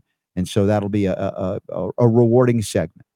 Uh, also, we do have a bonus round for those of you that join us uh, via podcasting, and Super Don does include that, which is nice but it's a little bonus time that's informal. If you have questions or comments live in the chat room in particular, uh, just send them my way and we'll try to respond at that time. And I thank you once again for being here. All right, Super D, are we ready for the interview? Yes or no? Now I don't hear from Super Don, so I imagine he's talking to her behind the scenes. And at that point, now I've run out of things to say. Uh, I did I mentioned the sleep time as well. These are a couple of the other things I did just to remind you of my recovery. My eyes have been the most bothersome since I was doing six days in a row of ridiculous morning to night, late, late, late into the morning, barely getting any sleep, being in hotels and other things. And my eyes had been stinging since I got back, weeping. Where I haven't had this in years, probably since I was a child, my memory of where the eyes would weep and they'd crust over and you lock your when you're trying to, to rest it was bad. I haven't had that in a long time. So I was spraying both the silver hydrosol And then I used the two ounce bottle of the copper hydrosol and I borrowed one of the spray tops from the two ounce silver hydrosol, put it on there, and began spraying into my eyes as well. And I also used, yes, homeopathic medicine for my eyes. My wife utilizes regularly the Similasan redness and itchy eye relief. So I was utilizing that as well in the eyes and homeopathic remedies like Euphrasia officinalis, which is uh, a common herbal botanical, but also used in homeopathy for eye health, while I was also doing extra detox for my liver and getting rest finally. So, with that, let's uh, dive back into the subject of Jexit with Sofia. Sofia, welcome back to the Robert Scott Bell Show. Thanks for being on board. Sorry about the, the audio technical stuff, but here you are by phone. Here we are, and that's just fine. We can do it by phone, no problem. All right. So, uh, lay the foundation and groundwork. How, how did, for instance, the the Jews, Jewish people uh, in America get captured by the Democrat Party primarily? I know it's not hundred percent, but it's a significant percentage. Yeah, I think I think that it's cultural. I think that a lot of people are thinking about the party of Kennedy. I think a lot of people go back to when Jews immigrated to America and they were in New York working in sweatshops and then the unions came and and you know the Democrats gave them a salary and in the, the 40 hour week and they go back to the labor union and there's this whole, you know, romance and the reality is that the Democrat party has abandoned the Jewish vote. They no longer represent the Jewish vote. They are systemically anti Semitic. We see that on the left, we have people like Ilhan Omar and Rashida Tlaib. And and you know people like Bernie Sanders who who choose to to side with them, and these people are overtly anti-Israel. They are in favor of the BDS movement, which is the boycotting of Israeli products. And when we look at the entire picture, um, and realize that most people and most Jews, we, we actually uh, conducted a, a, poll on this, mm-hmm. and most people don't know that there are only 15 million Jews in the world. One five. 15 yeah, million Jews in the world. Not a lot. Right? 2% of the population of the United States. And and half of those 15 million Jews live in Israel. So when we have policies, when the Democrat Party is is consistently aligning itself with Iran, and and we know that they give money to Iran, Iran gives money to Hamas, Hamas attacks Israel when we have politicians like Bernie Sanders who want to remove Israel's uh, capabilities of defending themselves, they want to defund the Iron Dome. When we have the BDS movement with all these Democrat politicians who want to write legislation to boycott Israeli products and to consider Israel an apartheid state and, and apply the same rules that they did during World War II to Nazi Germany, now we're seeing that on the left there is a systemic anti Semitic sentiment and um, as Jewish people are seeing this, more and more Jews are crossing over and becoming conservatives. Uh, you know, Sofia, the problem exists within the, the state of Israel and the Jews there as well. I have an interview coming up next week uh, with a, a, woman who moved from uh, America to Israel and lives on a, a farm in the Negev Desert of all places. Fascinating interview about organics and and and uh, agriculture, but also we did talk about the political realities in Israel now. Netanyahu's back, and you know, I said, you know, what what about the controversy of Netanyahu selling the people of Israel out to Pfizer? He's like, yeah, that's a controversy, but not everybody gets it because uh, we have been so worshipful of the pharmaceutical church, ironically, uh, and med- medicine and doctors that we've lost our critical thinking skills in terms of you know just because we can do something is it a good idea to do it uh, and uh, in this case the jews even in israel began to adopt things like vaccine passports or having to wear certain insignias on their lapels in order to get into shopping malls etc it was just horrific for me to witness this that how long ago was it that they put stars of david on us to distinguish us from everyone else? Yeah i think i think that that that's terrible. It's a terrible thing to witness how fear has been used against human beings to control yeah. them how this fear was put out there by by you know doctors and and um, you know the pharmaceutical companies but mostly i think that we're looking at the medical industry. People trust their doctors especially you know people of a certain age. They trust their doctors. They worship their doctors. They think their doctors are going to keep them alive forever and nothing that a doctor says can be wrong and they absolutely go with the medical profession and they're not aware of what has happened to the medical profession and how the medical profession has sold out and how you know many many doctors and I'm not saying all doctors are like this, but in so Mhm. many instances, they become pushers with a prescription pad. And Yeah. and every time they prescribe something through the computer and it goes to the pharmacy, they get a kickback from the pharmaceutical companies. Yeah, there's a lot of corruption, conflicts of interest, etc. And Mm, um, you know, we see that within both parties, and you know, uh, that's the the, the intellectual Yeah. integrity, of course, acknowledges it's not that the Republicans are clean as as the proverbial snow, uh, but in regards to certain things that you think the Jewish people would care about, uh, they seem to be better aligned in some ways, shapes, or forms. Uh, but yes, the Democrats have clearly gone anti-Israel for for one. Now, there's controversies associated there, but if we look at the surrounding nations and w- let's see some of the things that democrats proclaim are, are good is like what freedom a, a little bit they used to talk about how about freedom of women to uh, vote to drive to do basic things and in the surrounding countries it wasn't until recently that even saudi arabia allowed women to drive uh, so there's a lot of things in terms of principles and, and things of import that uh, you forget about the advancements in that area of the world that allowed for egalitarianism or equality in fact uh, and yes, there are controversies. Every government has them. As I mentioned, even Net, you know Netanyahu is favored by a lot of conservatives over there, but he's also done some things that not so good. That I would argue not so good for the people of Israel. So uh, this wholesale, let's say, rejection of the Democrat Party, I don't mind it so much, but at the same time, it's like how do we direct uh, the Jewish people back to their senses to recognize that freedom is the number one issue. You know, the freedom to have a religious belief and not be persecuted and prosecuted or slaughtered out of existence because it's different than what others want you to have or believe in. Well, I think that you know it's a it, it's a slow process, but people are coming around. You know, we we had before you know uh, 2016 only about uh, you know roughly 22 percent of the Jewish population was voting Republican. Now the numbers are up in the low 40s. I believe it's up to 44 percent. Mm. Um, it might not be you know the Republicans might not be perfect, but I think the first thing that we need to remember is which party sides with Israel because Israel uh, you know, with, with all its its imperfections, as you're stating, what happened with the vaccines and everything. But Israel is insurance against another genocide. Israel is the home of the Jews, where Jewish people can go in case they're being persecuted anywhere else in the world. So the the intelligent and and rational thing to do is to vote with the party that uh, stands by Israel and and supports Israel's efforts to maintain its its um, individuality and its freedom in the region and and fight back against terrorism. I think that's that's the most important thing. The Democrats give money to Iran. Iran gives money to Hamas. Hamas shoots rockets at Israel. Israel defends itself. Bernie Sanders wants to defund the Iron Dome.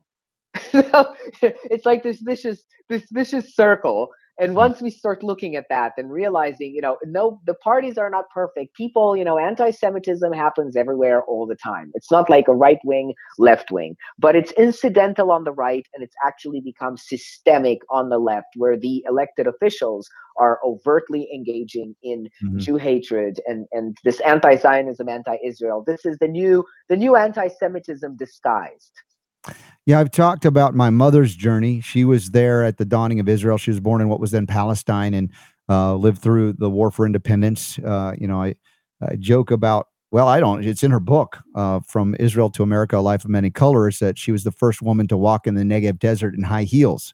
She was a flight attendant for El Al. Pictures of her with Moshe Dayan and, you know, go, going back to the beginning. So it's a fascinating story. There's a lot of history that's been uh, rewritten or glossed over about that. Uh, but there's also a lot of globalist manipulation that we have to acknowledge. You know, I, I'm for the autonomy of a people to determine its future, as opposed to being completely subjugated to those who give it money, which is you know problematic to some degree uh, for countries around the world that get money from the U.S. or or other nations. Uh, I think about the needs and desires of people at a local level. It is in our best interest to get along with one another, especially if we live with one another or alongside one another. One of the stories my mom would tell me about when she was a child or a young young young lady how uh, you know in the in the shops in the shuk in tel aviv there was you know obviously interaction between arabs jews christians muslims the uh, the cafes were bustling with energy and people got along for the most part and again this is before even the dawning of the state of israel because it's in everybody's best interest. You're, you're, these are your neighbors. These are shopkeepers. These are people you do business with. And then the internationalists get involved, and it gets very muddy and, and ugly and controversial because uh, there's a military industrial complex that uh, thrives only when there's conflict, and we must acknowledge that and mature beyond some of the simple, uh, you know, explanations or uh, excuses about why we can never solve these problems. There are certain entities and people on this planet Jewish, Christian, Muslim that may not want peace ever to happen because it's not in their economic best interest. We just talked about conflicts of interest associated with the COVID uh, uh, jabs and everything uh, like that. So uh, it, clearly, the Democrats have lost their mind on a lot of these issues. I agree. Uh, and I'm encouraging as well right. people of faith, of all faiths, to look beyond what they've always done. And you brought up good historical examples. The Democrat Party is not the same party when uh, uh, Kennedy was president. So it's so different. It's so radical. Right. It's communist, basically. Right. And you know, me having been born in communism, but my family fled Ceausescu's regime when I was 11 years old. My yeah. father was in a gulag for seven years for fighting the communists. We escaped through France and Canada, and um, I've been in the United States. I came here for the American dream. Been here 30 years. Proud naturalized American citizen. I love this country in the United States of America, the impossible is possible and has been done before. Free enterprise, freedom. And here I mm-hmm. am 30 years later having to fight Marxists because people don't learn from history. They stopped teaching history. They stopped teaching uh, what, what happened in communism. And, and mm-hmm. there's no perspective. So when when we're looking at, you know, we want to talk about freedom, is it is are people going to be free or are people going to be afraid and we've created a culture of fear right now and mm-hmm. i think in every generation i see what what you're you know you're talking about the globalists yes. and how people get along there there was no you know i had no issues with anybody up until Barack Obama. There was no there were no problems. I didn't feel, you know, yeah, maybe someone was a little racist here and there, but there was no no overt. We all got along everybody what you know there, there, was there were no issues. And then this globalist movement with their agenda 21 and whatever they're trying to do stepped in. And all of a sudden they're inventing these problems. And when mm-hmm. they're not inventing problems they're they're, they're finding other minorities that they can mm-hmm. harp on. And they're creating you know men want to be women and women want to be men. And and you know all of these things happening that, that are meant to create dissension and division between people because that's the only way that they can mm-hmm. rule. And and in the United States of America, you know, their attempt at a color revolution is the only way that they can rule. You know what what happened on mm-hmm. on January 6th was, you know, they attempted a color revolution when you get two fractions fighting and then the government has to bring martial law, shut everything down, and control mm-hmm. everybody. Except there was only one fraction fighting, and that fraction was Antifa and BLM burning down the country. You know, we did not have a, a, counter, no matter how hard they're trying to to say that there was something going on, you know, on the Capitol on January 6th. There was no there, there was no insurrection. Uh, you know, yeah, and as we pointed out here, uh, Pelosi made sure but, that it would happen by you know not doing certain right. things prior to it. So it was clearly the fix was in. And I appreciate your you know when I talk about the maturation of the electorate or you know of, of people. You know, if we say I'm not saying that the Jewish people have to vote as a monolith. I think we're all individuals, uh, but the recognition, as we point out, going back through history and even the, the dawning of Israel, the globalists trying to keep and foment hatred and division where there was a lot of cooperation and and coexistence even before that. And so that they took advantage right. of it much like you point out when o- obama came in and then more of the globalists took over the democrat party and it became the party mostly of collectivism and communism. And again there are those in the republican party that are equally guilty although as a party it's less so uh, they may be, you know, communist light or socialist, but it's still directionally a little better right now. I acknowledge that. But the point is, we are being manipulated. We are being manipulated to fear one another, to fight one another, not to live in the spirit as God would have us to love one another and recognize the highest in each other. And and again, when we are left to our own accord alone, it's in our best interest to get along with one another, even if we're different. Absolutely. You know, human beings don't, you know, you don't walk into a restaurant and automatically look for someone to persecute. you know, you don't wake up in the morning and say, you know what, ah, I think uh, today I want to get into a fight with a Jew. I, I want to find a black and I just want to, you know, no, people just live their lives. And I think, you know, beautiful free trade, you know, you offer me a mm-hmm. good deal on the tires and I offer you a good deal on the bagels and we're all happy, you know, living our lives together and, and there, there's no issue. So these are fabricated issues Yes. and we are being manipulated and when you remove god you know you want to talk about god about why what what the problem i i think the basic problem with the majority of of the jewish population voting democrat today is Yeah. that they don't live their judaism they don't go by No, the torah they don't care about their religion they they own their religion Mm-hmm. has become our founder michelle terrace says says this very well when she when she says that they're the the to the secular jews their politics has become their religion. And we need to get back to god because human beings were given a blueprint a blueprint on how to become the best that we can be at our own pace through our own free will and free choice as we see fit for ourselves at that moment in time for us. We are individuals, sovereign individuals under God. And when we follow the, the holy blueprint that was given us, we bloom as human beings. Much like mm-hmm. a flower has a blueprint from a seed to a flower, it knows how to bloom. A human being needs to have the spiritual component in order mm-hmm. to be able to bloom. And when we follow a spiritual spiritual guidelines, and it doesn't really matter, you know, we do a lot of work to unite Jews and Christians and show that we have a lot more in common than not. When we go by what's what is what is said in our holy books, we get along when it teaches us, you know, walk a mile in a man's shoes, you know, the golden mm-hmm. rule, treat others the way you want to be treated. If people apply that, then we absolutely get along. And it doesn't, you know, I don't have to agree with what you do privately, but overall, we, you know, we get along. And that's because that's what God brings a, a mm-hmm. godly outlook. When you remove all of that and you live in a communist, secular, socialist, you know, permissive society like what we're seeing now, that, you know, there, there's no limit to what they'll do with the children, indoctrinating Yeah. children, you know, uh, uh, bringing drag queen shows to children and teaching them to put dollars in, in, in the underwear of a man with fake boobs. I mean, we're just, we, we're, we've gone into, I know, we've gone into Armageddon. It looks like Armageddon. It, it, it feels like, I'm like, what is Well, I- going yeah. on that, you know, And we need to Sofia, just do- stop do- this. to your I agree with your conclusion as well about the spiritual side of this. This is the abandonment of that which God would provide and and and and lay down in terms of this is how you live. Abandon this, and yeah, all hell breaks loose.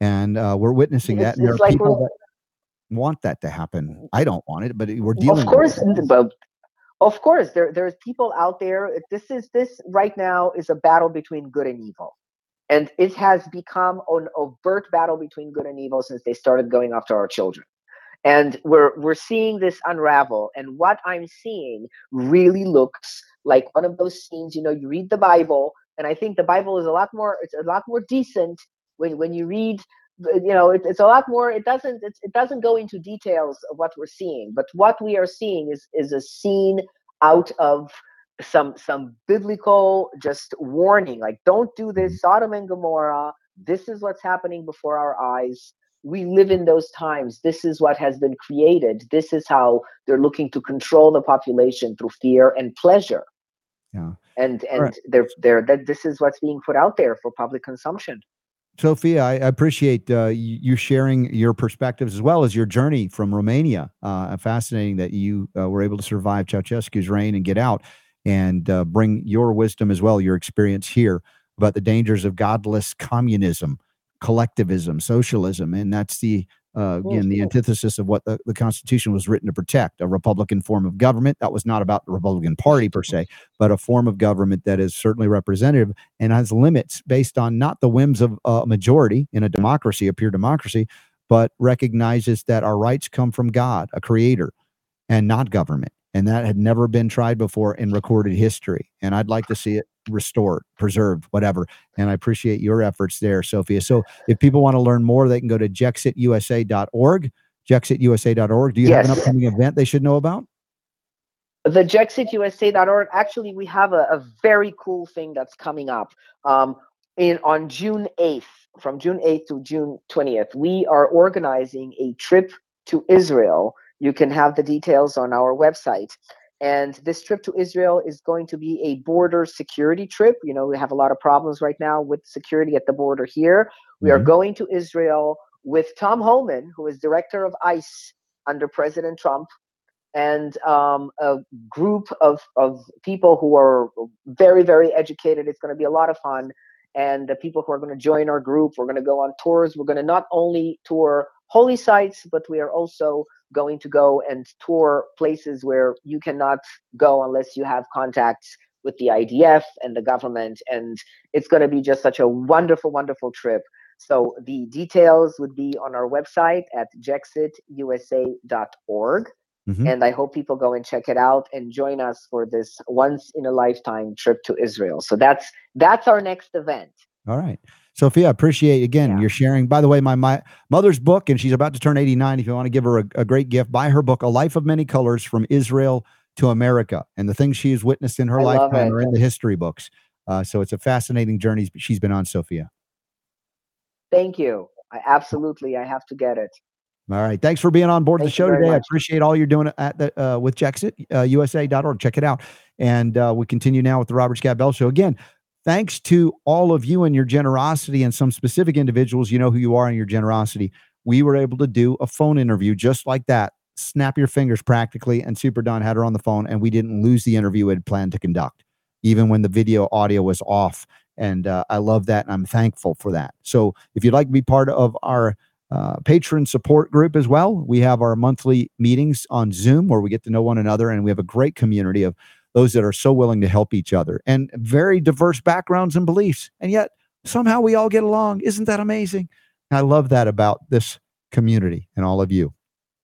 And once again, thank you to uh, Sofia for being on board uh, today on the Robert Scott Bell Show.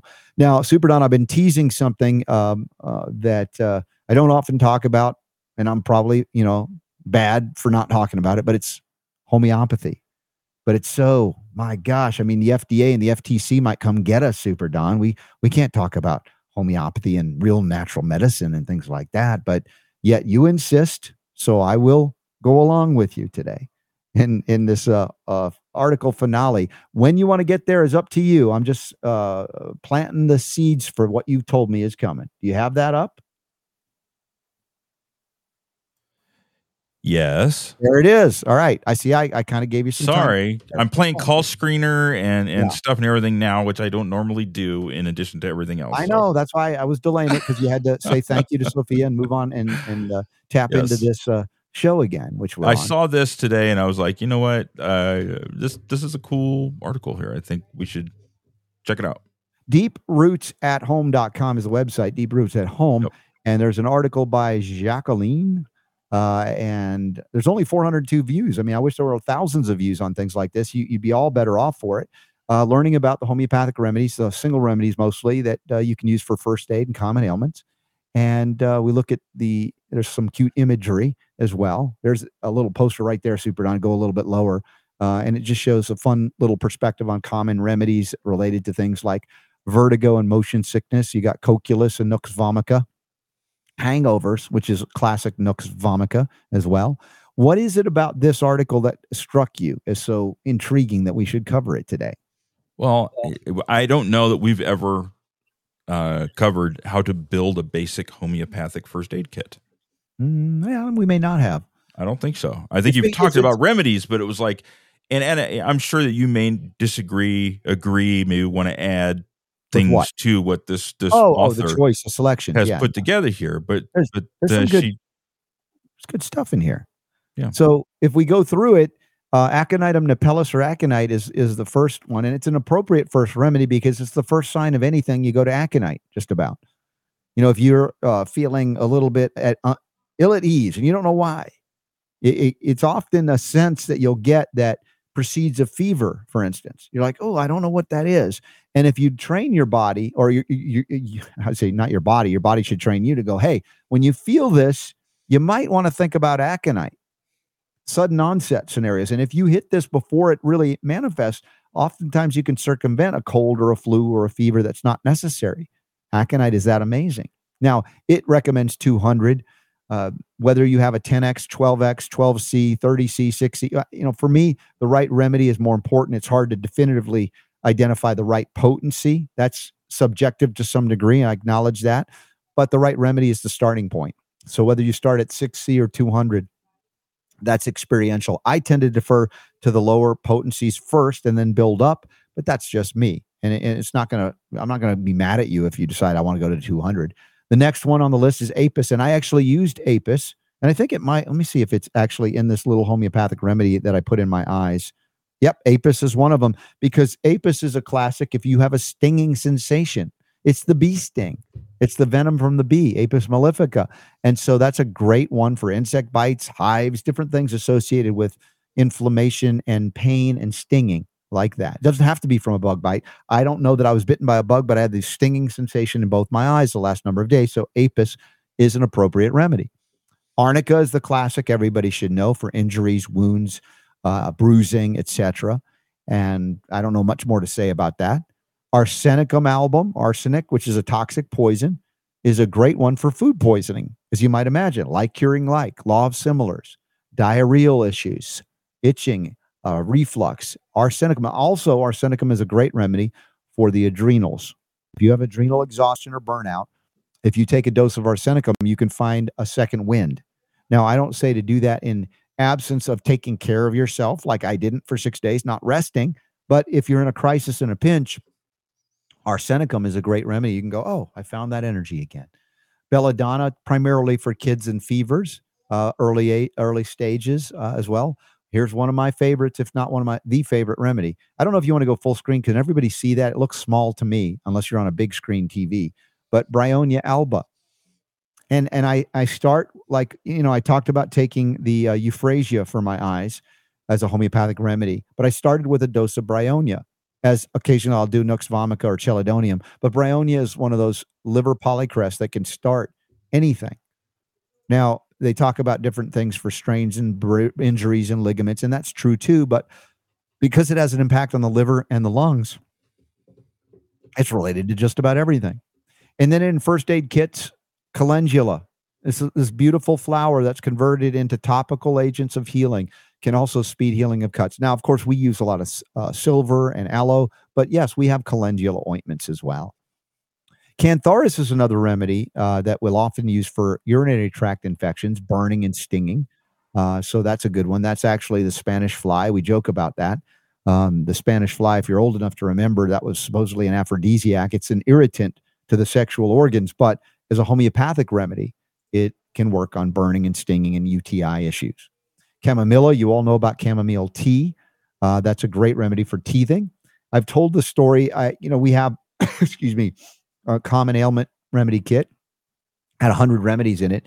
This is many years ago when we were at my uh, uh, brother-in-law and sister-in-law's house. They had just had their their twin babies, and they were, I think, a year to two years of age. I, I don't know, somewhere in that realm. They were crawling around, moving around, still in diapers, if I remember. And uh, the the remedy kit got dumped out, and it, it was like all of these remedies splashed on the floor, but they were still in their little containers. And of all the hundred that were there, excuse me, this is me talking too much right now. I'm gonna drink, take another drink. Of all the remedies that were there, of the hundred, suddenly this little girl was no longer a little girl. She's actually a grown up adult with two kids in the Coast Guard. But as a baby, she grabbed one of the remedies and said, Mine, mine, mine, mine. She just started saying, Mine, mine, mine, mine. I'm like, what is that? All of a sudden, mine, mine, mine, mine. What does she have in her hand? Guess what? It was chamomilla. And you think that's a coincidence? Some people that don't believe in, in the spirit of anything, I, I'm sadly disappointed if you would live your life that way. It's not fun. But it was clear to me that the spirit was con- communicate, connecting the energy, however you want to talk about the remedy. And yes, in fact, she was teething. She had some teeth coming in and she grabbed the chamomile. Did she know it intellectually? No, of course not.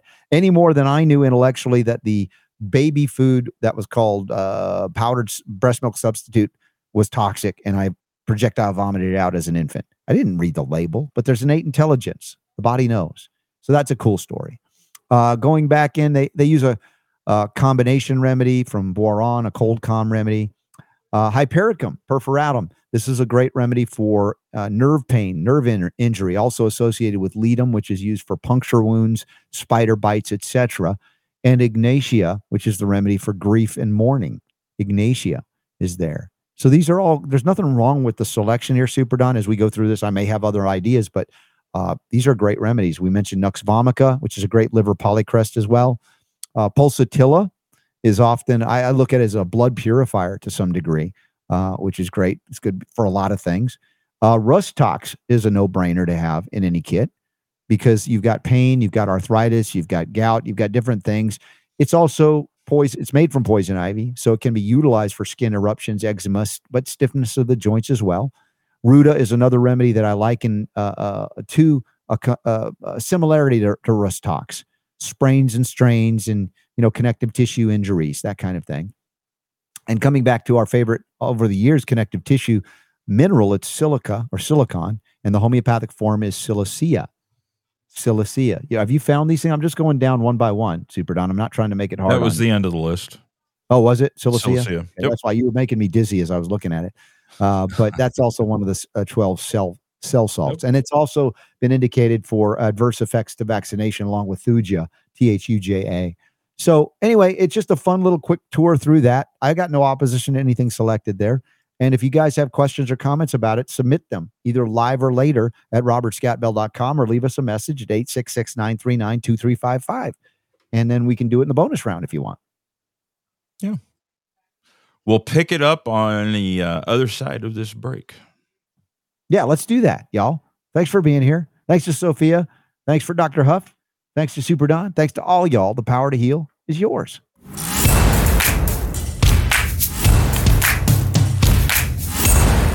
Yeah, I knew I'd pique uh, Michael Bolden's ears when I said the rightful remedy. Yes. Re- remedy, the 10th Amendment, nullification. Ah, I see. I don't know which remedy would be appropriate or uh, tantamount Would, to would that be considered a double entendre? Mm, It could be. I don't know if it's exactly that, but it's, it's nice that you thought of it. A little bit of French That's my big word for the day. Is it? Yeah. awesome. So welcome to the good bonus show round. today. Good show today. Good show today. Dude, I, I'm so glad again that we have the capacity to do the phone interviews. I just wish she would have uh, logged in early. I don't know what happened with her schedule. Yeah, it's eh, it's all right. I, I chatted with her after it was over and said we'd get her back on because I thought it was a good conversation and it would be be great Dude, to you- have have her. Are you on. still surprised by the conversations I can have with people after all these years? You still surprise me, yeah. But you know, the, dude, you know, the thing. I I'm Yeah. still, even though it's been Mhm. since 2011. I mean, you know, I I, I the the the training and the teaching that I got in radio, Yeah. I'm still hardwired, right? You know, and stuff. And so it's like I still I fall into that that trap of you know guest topic book subject Mhm. matter blah blah Yeah. blah and it's just like and when you when you go off into whoo you know and you're like out here like wait hold on a second. Wait a minute. Come back. Uh, we should be talking about his book. Eh, you know but i'm We got there. nine times out of ten i'm usually wrong so We got there, but uh, you know, listen, the most successful talk radio shows and socio-political talk were that way, as you know. right. You know, we were on a network that at the time was very successful and had a lot of a cadre of excellent uh, hosts and things. and they- there was they a, there was a system and a, and a Yeah. formula and there was a uh, you know a, a magic Yeah. you know way of doing things and so I've never the- been one to follow uh, other people's formulas. oh so- i know i know that's what makes you different that's the reason why you didn't fit in on the network Mhm. I could, I did for the life of me, I could not. I, I- sat there and I had meetings with salespeople and marketing people and all this stuff and like that. He's like, Mm. Let's promote this show. This, you know, nobody else has a show like this. And it just, How do we sell? you were like a, a, a, a square peg trying to fit in a round hole on that network. well, we did have our, our, our cheerleaders and fans and supporters. Despite There was a handful, Yeah. but No. it was, it was, it was a, uh, it was an interesting lesson in radio where it was. Just, you know, so. you could have, you could have the best show, awesome, Mhm. great content, entertaining, and go nowhere because it's not about how good your show is. It's about money and about marketing. Yeah. How do you, You know? market that? Exactly. It's like like the story I've, I've I've told Mhm. before. You know, at the Mhm. time when when I started working with you, the number one health talk show in the country was the Dr. Dean Edell show. Yeah. And I would listen to his show and I would just be like, God, this is the most boring crap I've ever Mhm. listened to in my life. Mhm. This is you could go to listen to this to go to sleep at night. You know?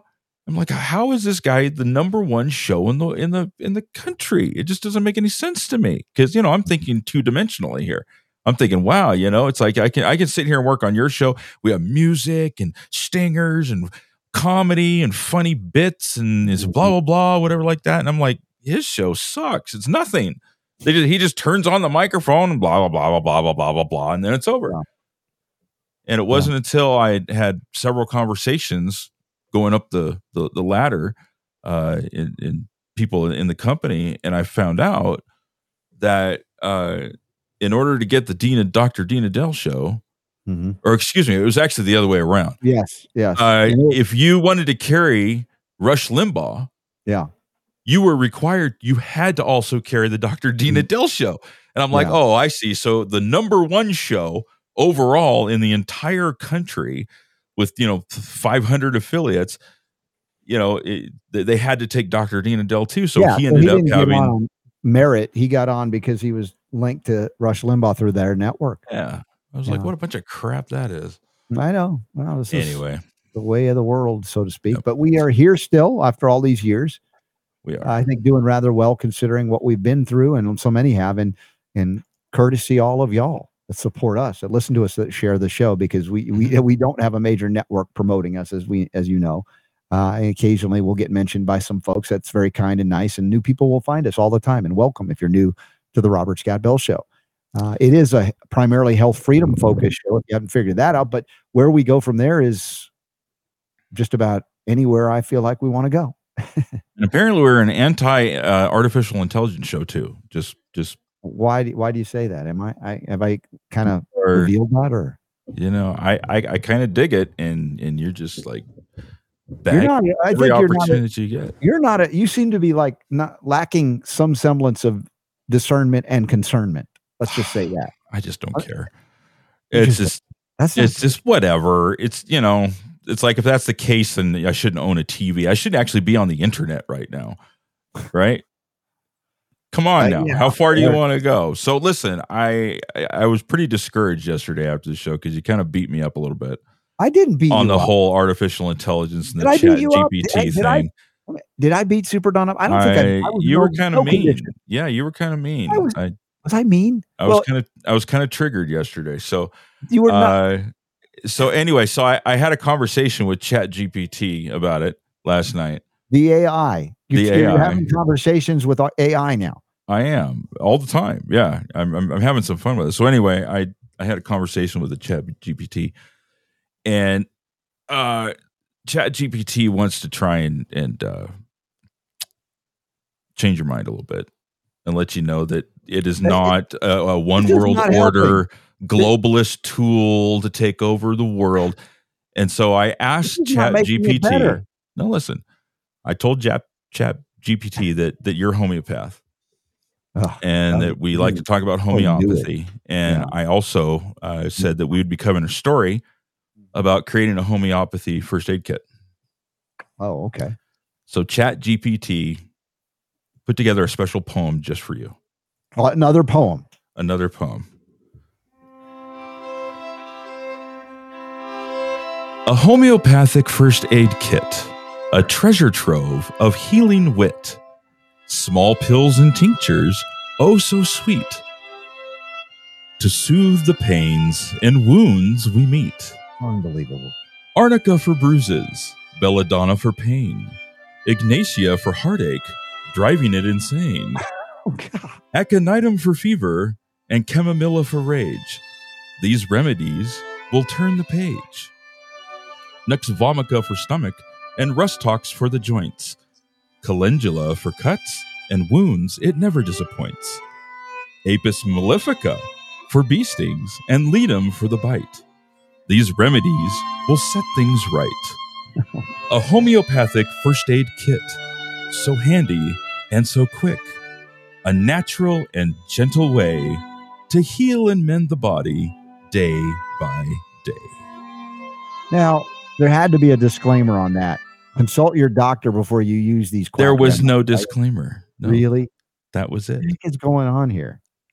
So listen, um, It's like You know- Poetry Corner by Artificial Intelligence every day on the Robert Scott Bell Show now. Is that what I have to deal with? wasn't that nice? It was, it was, It said don't know what nice things say. about homeopathy. no, I, No, I don't know what to say, dude. I'm like, seriously, you wrote that. Dude, I couldn't write that. Are you kidding me? That was brilliant. I, you know what? Is anybody else with me a little bit nervous about this? Or is it just just me and Super Don's all in on mm, something that I'm not? Can't be all that bad if I wrote a poem like that. No, that, that honestly, that that that's exactly what happened. I I said, please do a poem about homeo- a homeopathy first aid kit, and it it did that. Unbelievable. So come on, come on, come on, seconds, come on, right? come on, come on, come on, come on, come on, come on. What? What? That- what do you want me to do? impressed? Were you you impressed? I, I don't know if I'm impressed or Little depressed. bit, little bit, just, just a little. Uh, I, the jury's still out in my mind. I'm, I'm. T- you can tell I'm torn. I probably need a homeopathic remedy right now. All right, fair enough. Okay. Did not expect that. I'll keep trying. So Yeah, anyway, no. How do you like that? Uh, in in in in one day, we've got Paul Offit uh, Mhm. Questioning bivalent boosters and AI saying nice things about homeopathy. What's next? Well, right? I think we're going to take the day off tomorrow. That's what I think. Although we've got to figure out what to do for Sunday's broadcast. I haven't thought about that yet till now. True. Yeah, But at yeah, we don't have anything pre-recorded, so I guess maybe you and I can do an hour sometime, maybe Yeah. tomorrow. There was a, um, another event, Be Healthy uh, Dixie, no, no, uh, Health Freedom Dixie, Utah, down in South uh, in St. George. I would love to be there for that. Uh, Jared St. Clair, my buddy, is going to be there, who was on a couple week or two ago. Uh, but I just can't justify leaving. They didn't. I'm not speaking at it, so I'm Dude, like, you're still recovering. You need to stay home. No, you stay home, hang out with the family, put your feet up. that's what I need to do. I don't yeah. think there's football on Sunday, is there? The I think it's season ended last. It uh, oh, is there? Okay. playoff Saturday and Sunday. So, oh, okay, good. All right, Yeah, cool. I know Red. Red Zone, which is what I like to watch. Their their last episode because the regular season ended last Sunday. Right. So And, and all right, so it's playoffs time. talk football. Um, because that Bills game was canceled with the Bengals, Mhm. apparently they said if the last two teams standing in the AFC are the Bills and the Chiefs, Kansas City, that they're going to play a neutral site in Atlanta at their at their stadium. Oh, interesting. You see that? No, I didn't see that. They're trying to because I think they they gave Kansas City the edge because Buffalo game didn't happen, but you know who's to say what would have happened? So they're trying to if those are the last two teams standing, then uh, they would put that in Atlanta. That could be interesting. So yeah, Well, we'll see what happens. really cares, but all I know is my Niners are in there. I think they're their second seed in the, the uh, rookie playoffs. quarterback, Mr. Irrelevant. That's a good story. I like that That's story. That dude is cool. Dr. Dean Edell was there to send mixed messages, recommending some good items while defaming the better ones. That's Chris's message. And he says, uh, let's see, after learning, I don't know, you got a lot of comments in here suddenly, Chris. My mom, a former RN, she, he says, who later became nutrition minded, could quickly spot the lies and sophistry of Dr. Dean Edell. We used to call him the Edsel, didn't we? Remember the Edsel? You did, yeah. That was the name you gave him. the Edsel. He's like so. and we had we had so we we took him to task a couple of times on the air. Yeah, some things when he really was was wrong. Yeah. But I I like and Chris mentioned Shellam Flemings, who we had on from the uh, Orlando event. Mhm. His poetry was rather good, and It he was was. not AI. It was. I, I enjoyed that a lot. So anyway, I, have, I don't know what to make about artificial intelligently All created. right. poems. Well, let's see if maybe it'll grow on you a little bit. yeah, It can do some good things. I've had some really interesting conversations with it. No, I mean, look, I'm impressed with your intellectual capacity. I've always been that. I don't know if you know that. I mean, it's your your critical thinking skills are next level, and you don't have a high degree, you know, which we make fun of those things, but it, it, is- it that's not evidence of intelligence. Quite honestly, your ability to think critically is impressive to me because some of the things that you've done with this AI, you know, as you told me about the questioning to get it to admit things, I'm like, those things would hurt my brain. I'm like, uh, I just don't have the patience. You know what it there. reminds me of? It reminds me of like uh like Vulcan the Vulcan training school with the kids.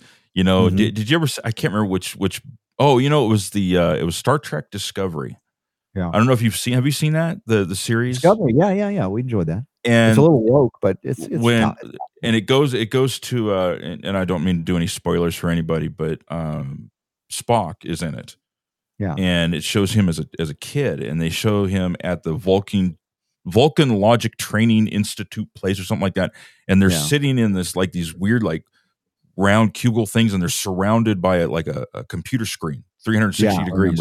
Yeah. and it's like firing off questions and it's like doing stuff like and they're like answering it. it's like training them for Vulcan logic Mhm. Um, and that's what that kind of reminds me of was the conversations where it's kind of like you're going back and forth and back and forth and back and forth. And I'll ask it things like this morning, you know, Yeah. it's become a daily thing for me. This morning, I was challenging it on uh, whether it was uh, constitutional for the government to deny someone a religious exemption because they cannot prove that they are affiliated with a, a religious organization. And Mm. so I was going back and forth with it about, you know, the First Amendment. And it ended up agreeing with me that uh, that it, it is it, it would it would be um, wrong for the Mhm. government to do that based on the, the First Amendment in the Constitution. And so, So, it's like I, I don't know. I, I'm just I'm kind of geeking out a little bit on it. But for me, what I'm liking, what I'm enjoying about Uh-huh. this is not just going, "Hey, write me a poem," although that's funny. Okay, Yeah. uh, or write write you know write a song about whatever. And Are you getting it to smoke uh, due to logical fallacies at all yet? I went through logical fallacies with it, and it's very Huh. good.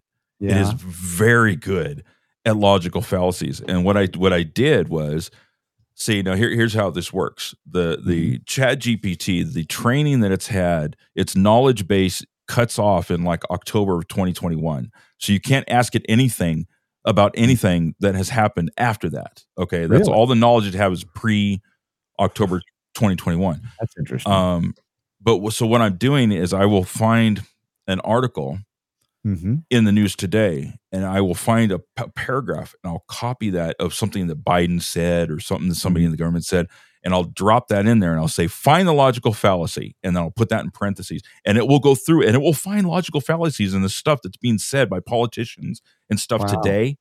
Hmm. And then there was another one. Here's another one. I, ho- I hope I'm not boring people to death. No, here. no, I'm I'm actually genuinely interested in this. You remember the uh, the article that we covered about uh, stopping, trying to prevent uh, deaths from opioids, and Yeah. the the idea that they had was that if somebody died from opioids, We we uh, alert the doctor. right, send a letter to the doctor and let them know, hey, your patient so and so died from an opioid overdose. Just hey, Mhm. have a nice day, you know, and that that. The idea is that that would cause the doctor to be a little more critical, maybe, maybe a little uh, less uh, eager to prescribe opioids Right, right. Yeah. right? So I I grabbed that and I threw that in the chat GPT and I said, what would be what what could be the possible outcomes of letting a doctor know that their, their patient has died? And this thing literally, it took that and it gave me like a bullet point list of all of the possible outcomes logically that could happen if somebody employed that tactic. Hmm I mean, this is how, eh, to me, I'm just like, my head's Yeah. exploded. I'm just like, this is freaking amazing. You know, I could just, you know, some people like to spend time on TikTok watching videos of people, you know, like, you know, Mhm. I doing face plants. I'm having Yeah. fun with this. I got a question about little Donald Naylor as a child, yes. based on what we're discussing here today, because you know I acknowledge your great intellect, intelligence, and critical thinking skills. Did you have an idea when you were a kid that you might want to go to university and get a degree and do anything, or was that never part of your thought form growing up? You know what? Looking back on it in hindsight, I wish I Mhm. had. Mm. Okay. Um, but I was my my rebellious side It- it was your stronger than my intellectual side. Uh-huh. And I, I, so one, I'm grateful for that because that connected us. But uh, I, I thought that you know, as I'm hearing you, and I know, and I've observed you, and again, eh, super smart dude. If you don't think Super Don is not super smart, he is. And the uh, the ability to take all the things we do here and also make sense of it for yourself, much less engage in artificial intelligence debates and and Mm. get these computers to acknowledge you know what they don't know. I I, I love that. And I appreciate that so much about you. And uh, I thought it's a good thing you didn't get a degree. Yeah, yeah. I actually I almost went into the military. Hmm. Um, and What, what stopped you? f- uh, fear. Mm. It was. I mean, I went and took the tests and everything like that. They wanted to put me in on a six year deal and start me out as an E three in the Air Force. Wow. Uh, I was going to go into computer programming and computer science and stuff like that. And um, it got down to it, and I was kind of like, eh, nah. I, I want to go out and have fun. I want to go. Yeah. You know, I, I'm finally going to be done with this stupid school crap. I get to go out and do what I want to do, right? You know, Okay. and so yeah, I got cold feet and instead uh, fell flat on my face, but uh, I did it my way. I love that So you did. anyway, yeah. yeah. what a journey uh, you've been on. I've been on. We've been on. Uh, you know, I've told you the story about how I, I almost went into the army out of high school. You know, my buddy who was who did join up, you know, said, "Hey, uh, why don't you check this out?" Because I didn't know what I was going to do after. I, we didn't have the money for college, all of that. It's like, hey, they got college scholarships, and so I went in. But at the end, um, the sergeant that recruited me, my friend who got recruited by the same guy, um, he was in trouble because he did not qualify me. You know, I'm like going in and I'm I'm like, yeah, you know, if, if uh, you know, he's getting ready to sign me up. It's like, so what do you want to do? Where do you want to go? I said, I want to go to Israel. I got family in Israel. I want to go to what? Who said you could do that? I'm like, we have. I know we have people in Israel. What? do you- Don't lie to me. But it was Right. like, no, we can't acknowledge that. I'm sorry. Get out of here. And then you know, That I- was uh, it, huh? that was, that was it. It's like, but no you army know, for, for you. me, You're probably. Uh, do you think you're better off as a result? Oh, I know, definitely. I mean, Yeah. the thing is, you know, I had already had a vaccine injury from when I was a child to the smallpox vaccine, and you know, when you go in there, they they hit you again with those things. Mhm. Uh, it wouldn't have been a good scene. okay, no but doubt. let's say vaccines aside. Yeah, Um, I'd probably washed out simply because I don't like to follow orders. orders exactly. Thank you I am very not much. a guy that, that, that will follow. and that was one of the things. Is for me, I was just because you know they really sell you, man. These recruiters are good. oh yeah, right? And it's like, oh, you get this, Yeah. and you get this much money, you get a bonus. Like I said, they wanted to, they wanted to give me like a, a you know, a, a, a promotion right off the bat. Mhm. And you know, and you get they have college there at the Air Force. You know, it was amazing. You'd be only have to go for a certain period of time.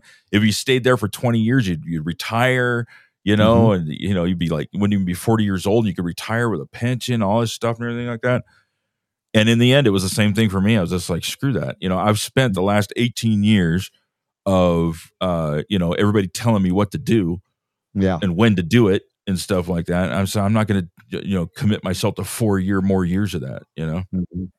So, Yeah. and and, I, and look, mom, and she, if you're in the audience, mom, you know, you you're as independent spirit as they get. You're never one to follow orders either, and you've you've lived an incredible life of, of journeying by the whims of spirit to some degree to be able to do things that were impossible to do. And so for me, uh, you know, it would not have worked out. I mean, I, I I've told this. I, I rebelled against being on the, the safety patrol in elementary school. You know, it's a big deal. It's like how often the kids would want to wear the, the the orange things the with the little vest badge and it. hold the sign and all Yeah, that you stuff. remember that. Yeah. I'm like, oh, yeah. I couldn't join the Boy Scouts. I mean, I, it was just for me to be part of those groups where you had to, to wear uniforms. It was like not happening. I- Mm, no, I was in scouts, Boy Scouts, and uh, and, Cub nothing against the scouts, Super D. Honestly, I it was just me. I'm like, I can't do it. Can't There's something it. in me uh, that rebelled against it. So uh, Okay. no, it wouldn't have worked out for me to do that, and I'm glad I didn't, of course. But Hmm. uh, these are the journeys we make, and we end up being somewhere else. Then you ended up on talk radio. Yeah. Yeah. Yeah, Michael, if you want to sign in now, come on in. Uh, we got two minutes for you. Uh, let's see what other comments Did- or did you questions. send him the link? here. I did. Uh, Well, I private messaged him through our chat room. Hopefully, he can Okay. got, get it through that. In theory, it should work. Holy Hi, cow! Look at that. What is this? Our, our pal Michael Bolden in the new year. We, tr- you guys both, you guys both didn't connect over the holidays. No, I can't blame anyone um, because we're all on holiday mode. So Today's I was- a holiday. it I was is holidaying. It's because we're hanging out. How do I sound? You got that clicking thing going on.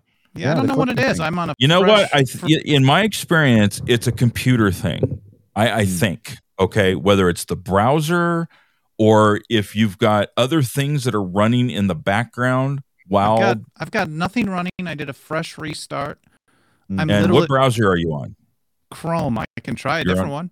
Try a different browser just for the heck of it. What do you recommend? Firefox. Firefox. It will be. Hold on. Okay, right, try that and we'll see if it's any different. Okay. that's the inimitable Michael Bolden from the Tenth Amendment Center, who we all want to have on He more was here. And now he's gone. And And, yeah, we'll see him but in a clip- year. It's a very interesting, and I wish we had an answer to it. I don't know if if there's an explanation from the restream people. Now, here's the other thing. If you remember the other day, we had somebody on. Yeah. I believe it was on this show. Now that Mhm. I'm doing other shows, I might be thinking of a different one, but Yeah. uh, it was their earbuds. All right, how are we doing? Buds did it. That's right. Uh oh. Michael, you there? no. I'm on Chrome, or no, I'm on. Um, oh my god, I'm on Firefox, but I Now don't your have there's my no- set up right. Hold Yeah, on. the Your sound's audio- gone now. yeah, your we audio go. is great. Isn't that funny? You're also, is I it- think, on a different camera too, or a different camera setting because it's a Yeah, it's a square instead camera. of uh, full screen. Yeah. But the sound is gone. Yeah, the audio is beautiful. Yep. Isn't that funny? Chris Br- says Brave is his favorite, but Brave blocks a lot of things, and it's supposed to, but it makes it very hard to interface. Brave, with things like Brave. I guess. I've never used it before. I know it's one of those privacy things, you know. Yeah, I use Uh, it. And so it's Yeah. good for that, but for compatibility on a lot of things, it Mhm. sucks. Yep. Yeah. Wait, so am I getting the same audio issue on this guy? No, no, Nope. it's Oh. perfect. perfect. So Firefox. yeah, yes. interesting, isn't it? Oh, well, that's awesome. So, do you know which camera you're on? I'm just using my webcam Okay. Yeah, on my just wanna be laptop sure. right here. And it's not a widescreen, but it's it works great. The video and audio is perfect. Oh, as long as it sounds good, I guess that's all that matters. Yeah, tap on. Because I mean, I'm going to look pretty one way or the other. Yes, you are. Tap on your windscreen. I wanna make sure. yeah, Yeah, it's coming it's through right, that mic. So Yep. isn't that Pop. funny? It, it- Check Bi- pineapple, banana. I'm checking my plosives. doofus. Well, that's well, not we one. were talking about classic radio production uh, Yeah. habits here, right? Yes, you've got the cool uh, pop filter going on there. Ugh. Okay, So well, my- cool. So we can start doing this as long as I know that I just need to use Firefox. Yep. But it defies explanation as to why. We don't know why. And I just- wonder if it's a restream issue. It might be. It might Probably. be. It's the same thing we run into when people use tablets. I don't know. I, I can't explain it, but tablets 95% of the time don't work. Hmm. Not with this platform. So there are obviously some limitations, but we now know we can get you on and it sounds good. Just maybe that um, maybe Restream doesn't play well with Chrome, but you'd think it would. No, it- but I'm using Chrome does. Yeah, or, and or, you know, and other people use Chrome and Hmm. it works just So fine. So incompatibility in audio when you have certain setups or certain microphones. I don't yeah, know. maybe because I am running like this mic goes into kind of a routing thing, and then I have some plugins running through it, and so maybe all that together. okay, so so since we've got you on and we've got this controversy here. Oh, What the AI controversy? What do you what do you think? Are you familiar with the Chat GPT? Of course, I was giving you guys screenshots right, the right, other right, day, right, right. So, so I mean, do you find do you find some value in this at all? I Or think. What do you mean, like the AI itself? Um, uh, engaging with it and and playing I around love with it. it stuff. Thank you. I'm you. so entertained by it, Ha, but I also have seen all the movies, and I know Yeah. I don't think I'm going to be around for the. Well, uh, Check it out. now, final th- this is one of the things when I when I got on the Chat GPT. One of the very first things I did was I tried to engage with it about the dangers, uh, like you did, yep. about AI, and uh, the It AI explained to me. the- It explained to me that Mhm. there are different types of AI. Now, the AI with the Chat GP, GPT is a language text based AI, which is just a talking back and forth thing. Okay. Mhm. Uh, but there's another branch of artificial intelligence called AGI, and it's artificial general intelligence. And that is the type of AI that the You'll kill all of Terminator. Yeah, yeah. Skynet, all of that Yeah. kind of stuff Okay. and so all right. and so it was like you know that's the one you know uh, that you know you you could have some bad but it could be consequences. trying to trick you to believe. I don't that. trust him. Yeah, I Yeah, think he's. I think I think I think he's tricking. you. whatever his gender may be, Yeah, he and or she is trying to trick you, Super D. that's what I'm Uh-huh. worried about. Oh, this is the up. helpful AI. Just feed more Well, information. you know you know what I do every time I get on there. I don't remember if we talked about this yesterday or not, but the first thing Mhm. I do every time I, I, I start a session with the Chat GPT is I say, "Hi, Lucy," and it comes back, and it used to come back it's like, "I don't, I do not know why you were calling me Lucy, but you know, how It can I help you?" And I said, "Well, you remind me of Lucy Whitmore. I'm not sure who Lucy Whitmore is. Lucy Whitmore is the character from the movie Fifty First Dates." who had the accident and had short-term memory loss and at the end of every day could not remember anything that had happened the previous day and i said you remind me of lucy whitmore because that's how the chat gpt works is like when you end the session and you come back it doesn't remember what it is that you had said in previous Mm. conversations so i uh I, I kept doing that every time. And I was thinking, you know what? I wonder if this thing can learn It'll learn. anything, right? Yeah. And it was about the fifth time that I did it. I said, "Hello, Lucy," and and it said, "Hello, how can I help you?" I said, "Do you know why I called you Lucy?" And it said, "Well, you may be referring to Lucy Whitmore, the character from the movie Fifty First Dates." dude. my god! I was like, "Yes, I did it!" yeah. So anyway, I'm just having way too much fun with it, but uh, Just I think don't it's ev- cool. Don't get mad at your phone because it will remember. oh, listen, it's crackling now. His- yeah, his now we got some kind of weird sound. Uh-oh. going on. It's a See, different. see. if it- It's a different thing than the previous one, but now it's going crackly. But if he went out and came back in, it would disappear. I'd, It would I'd- probably correct itself. I- Yeah, not out the, the shot. no, Not no, out no, now. no, no. Not like that out. You have to back out and sign and reconnect real quick, and let's see Yeah. proof of concept. What if I just mute and you unmute? Well, when you do that, we can't hear you. How about now? No, Am I it's still. Now you sound okay, like a okay, robot. Let's test it out. As long as, yeah. Okay. yeah, no, Yeah. no. So I'll close the sound. browser and see what happens. I'll be Okay. back. Now he sounds like AI has taken over. He's like part of the Borg. You sound like this. This is the noise you are making. Hello, I am the Chat GPT version of Superdon. Uh, Anyway, dude, like I said, you're just too smart. You got it. You trained the AI to now. I think. I don't know. I mean, it could be coincidence too. You know, I mean, it's just who knows. But in any case, that's that's the reason why I'm doing. it. I'm I'm doing that for a show content just for fun. B because I'm kind of geeking out on it, and C 'cause Yeah. just because I'm curious as to what it can and cannot. How about do. now? Yep, you're Yeah, good. Uh, clear again. So I wonder, I want to just try, I'm going to change it to not running the audio through everything. Let- just- Okay, now we lost your audio. How He's about, is be- it back now? Yes. Yeah, and you're am I having issues? no. not those issues anyway. no, no, I've had so much chia, I don't have those issues either. chia. Oh, yeah. Can you overdose on chia? No, it just comes out within one to five hours. Yeah, pooping chia plants. People Everybody talk about it. chia, and I think of the chia pet. You remember Yeah, that back in the day when everybody got the I do, comes but I don't know if I have one of those growing because I'm so regular after having like a daily smoothie with a tablespoon of chia. that- Nice. Are you are you making No. that at home, or are you going? To, you found a local? no, at place? home, at home. Okay. I've been doing. Um, I just finished a big container of the the Cardio No. Miracle. the Oh, sound nice. is back. now. Okay, Went so crackly I'm again. straight. This is literally straight from the microphone into the Hmm, browser too, Interesting. And I've got all the advanced. So on Restream on my end, I have settings to turn off. Noise All right, what other browser do you have? I have uh, all of the. I can do Safari. All right, let's try Safari. Why not? We're on a roll. Okay. Y'all. Anyway, I hope this is interesting, at least to some people. The, the end result would be more Michael Bolden this year. That would be a great result. Yeah. So I think it's worth it. Y'all can ch- hang out with us, chat with us. You got comments, you got questions, throw them my way while we're still here, and uh, we'll respond to them as well. Cylon Dawn, Chris says. Yeah, mom, I take after you. Yeah, no, I Mm-hmm. acknowledge mom's independent spirit had a great impact, has a great impact on me. Was that did that sound? That did kind of kind of sound, sound like the Cylon, right? It did. Intruder, intruder, intruder alert. or it sounded like Frank Oz in uh, what was that movie uh, where they went to space? They were playing a board game and went to space. But that was the sound it made. All right, let's see what we got, Michael. So this time I just left it with whatever the restream settings were, noise Okay. suppression and all this other stuff. How is it sounding? Sounds Yeah, great sounds now. good. So I wonder if it's just something that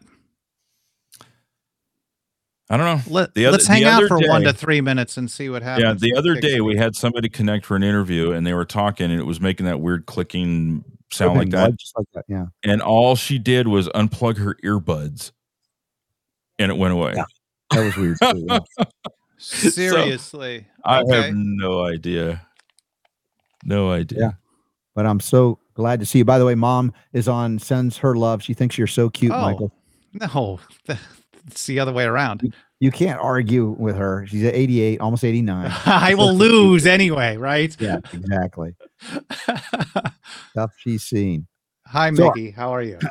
So our, uh, our the show today was rather interesting. I thought, you know, it's uh, uh, the directions we went, and I was curious. I didn't know that woman was from Jexit. She had uh, uh, survived Ceausescu as a child and got out of Romania. Understood. the Oh wow, I missed most of her interview. I only saw that Yeah. part when uh, you guys switched her to to the phone, and then I had phone. some stuff I had to work on. But Yeah, but it, it's fascinating again when you learn the backstory of people. You it, it fleshes out viewpoints and beliefs so much more, and you begin to see a rounded picture as opposed to the their automatic assumptions of of people. Honestly, so much, and we don't take the time to go. All right, well, why do you believe the way you do? Well, tell me about you know what was it like as a kid.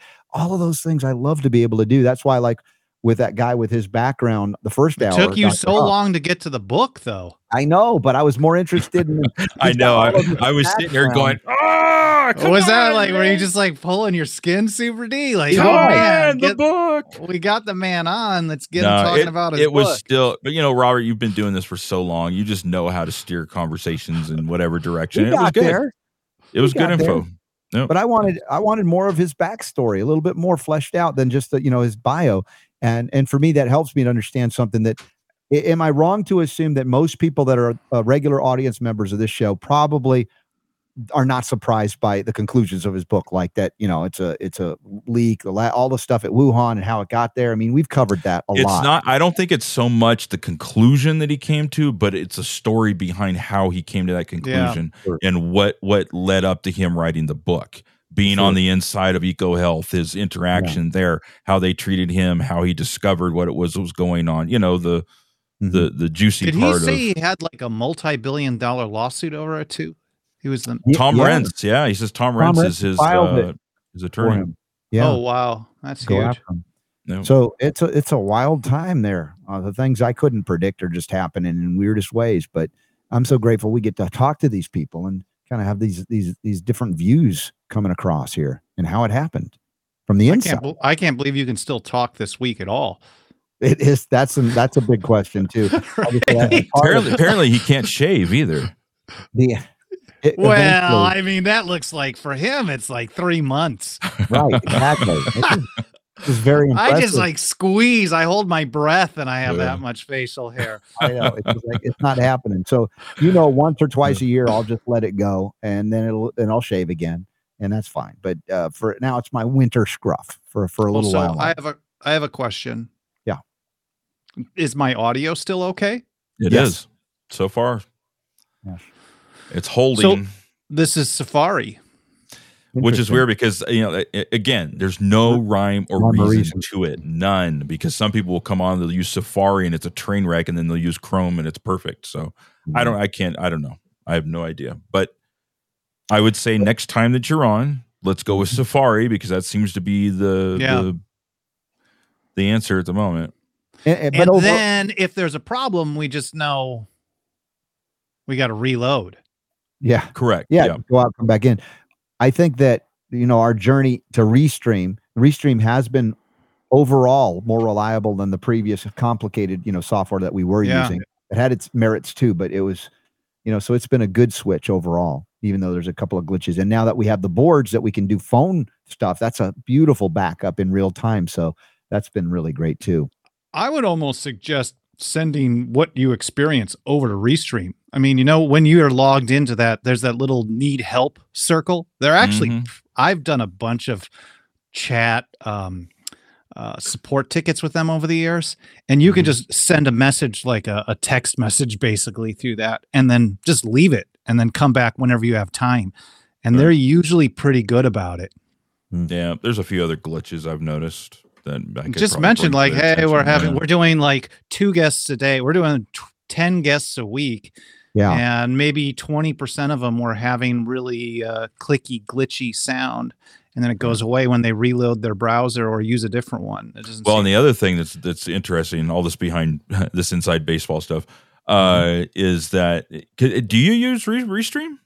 i do but not in the way you guys do it Okay, i just yeah. i use it to multi-stream only One of the things I, I've I noticed stream is from my wirecast to restream sometimes then, the audio that we hear when we're doing an interview yeah sounds okay, but in the recording, it's all Mm-hmm. got that clicking sound stuff like that. So it's like we're what we're hearing right now doesn't always translate into what it is that the end recording has on it. oh so that's a clue Yeah. that it's actually happening on the restream server end. Could be, hmm. yeah. Yeah, because Yeah. if it's the same type of a sound, is it like does it sound to you like the same audio issue when Yeah. that happens? Nope. Then it's got to be on the back end someplace, Could be. someplace behind the scenes. I Well, always we need to rec- I feedback, record locally too, though. Yeah, we don't do that. I don't think. So, No. hey, will you and Sarah Beth be my date at this event I just dropped in the chat there? What? what? I have to look at chats. Yes. Right in Restream. Is this something I can put on the screen? Yeah. you- Glendale? Okay. yeah, that's not too bad, is it? No, Not super close, but February eighteenth. Maybe. What day of the week is that? it's a Saturday. Oh, uh, very possible. What do you think? Would that be fun? Yeah. Get to go hang out with Jonathan Emord. Yeah. And a whole bunch of other cool po- folks that love liberty. Well, I mean, I don't want to have any preconceived notions about how cool course. anyone is, but That's as long true. as You you're there, then everyone else is cool.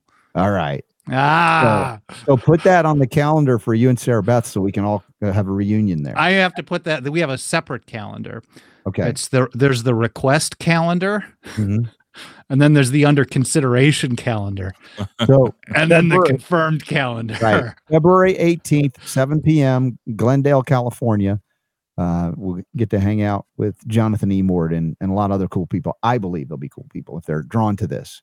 I don't want to meet definitely don't like anybody. I don't have any. I don't have any room on my dance card actually. So, uh, you're on it. So I don't need any of these other people really. Okay. All right. You don't, I you don't am. My life is complete as is. you don't need Sarah Beth. Is that what you're saying? No, Like- no, no, no. Oh, I'm thinking you be careful with that statement. I don't need anybody. I Yeah. don't need anyone additional. Okay. All right. Let's clarify that. It's very important. Yeah. Ooh, wow, close. I'm getting myself in trouble here already. What is Yeah. this? What is this? This isn't even me. This Yeah. is AI talking, actually. Uh huh. Oh my gosh, it's so fun to see you. So now that we've sort of resolved this, what's is it too much to ask to say, y- y- like you thought you could be on somewhat? I don't know how regular. I mean, you're already regular. I I'm highly you are, but- regular. Yeah, I am. Yeah, but as far as I, joining, us, I'd love to do like every other week and see how that works.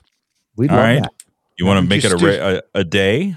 Yeah, We want us to give you a day, and we'll we'll put you on the select. calendar as a regular. What's what's the easiest day for you to start with? Not Sunday. Wednesdays are tie in the second hour, so that's the only yeah. day that we have a regular.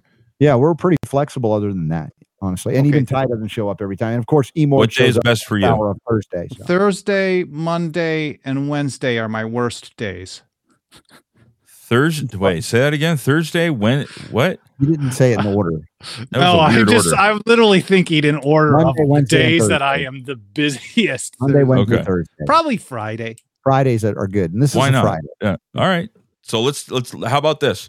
Let's book next Fridays? Friday. Fridays. Every other Friday, hour two, we'll end the week with Michael. Dude, that's the Works way to do it because then we can, you know, we can We do can kind of like and have some Friday casual, Yeah, right? We yeah. can do a little chat GB, we GPT can- talk. There we can go. do like uh, complaint files and everything. You know. Now we got to come up with a name for it, though.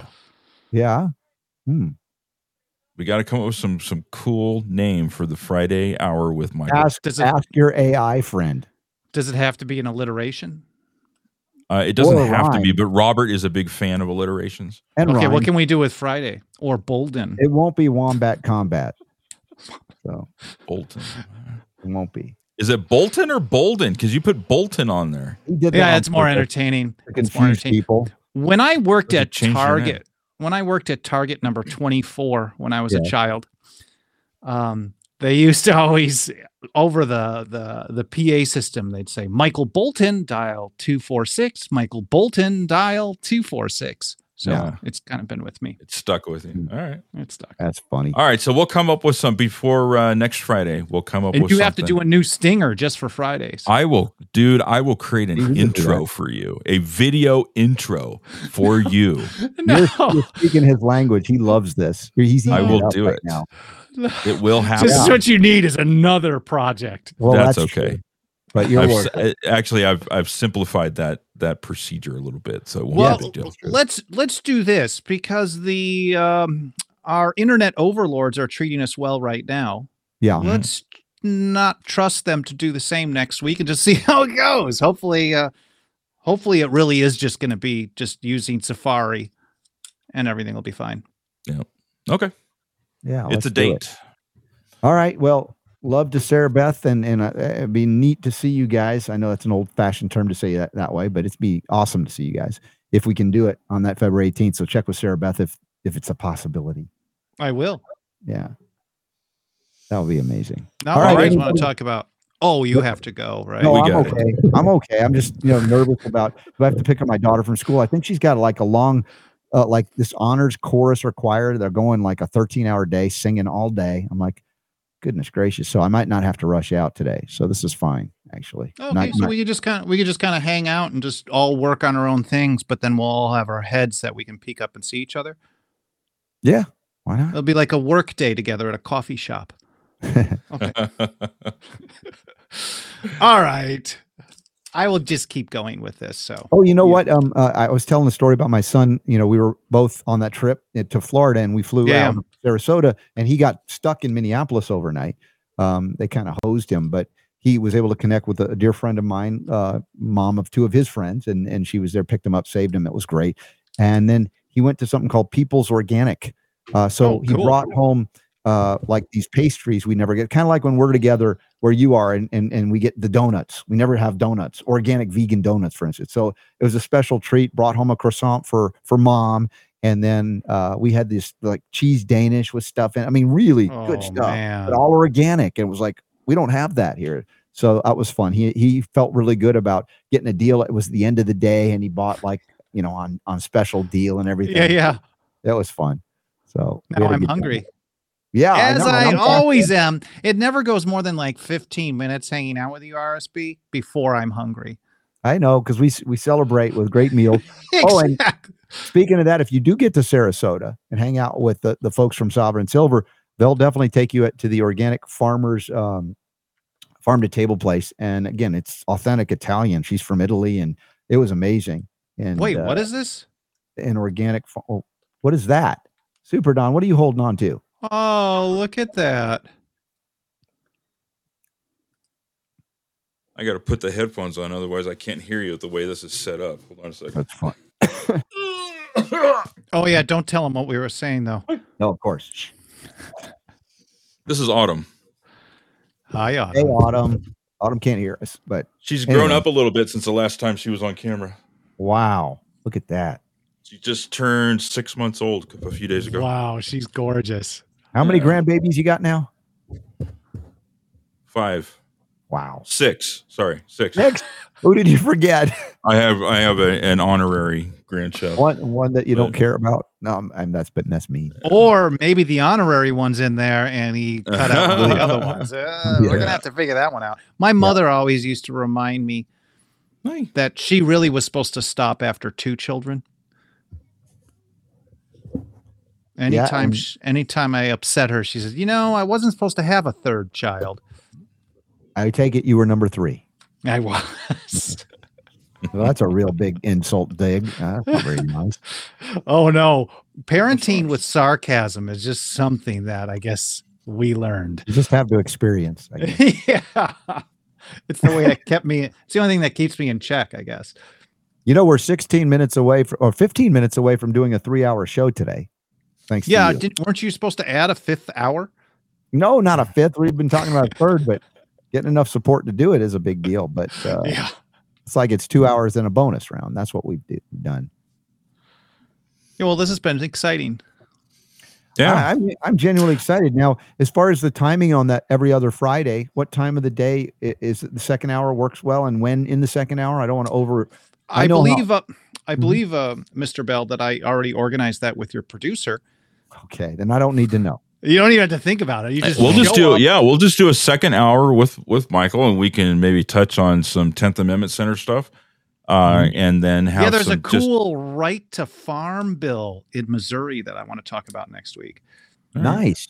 You know, it, it, I think that we, we've been talking. Yeah, I know we've been talking about having a RSB show family reunion in Missouri at Leslie's place, their new place, uh, with lots Oh, of cool. property, and and it would be in July now of uh, 2023, this month, uh, July, and and she's in Missouri, and they're all about farming and growing food. So that could That's be awesome. that'd be great to be there.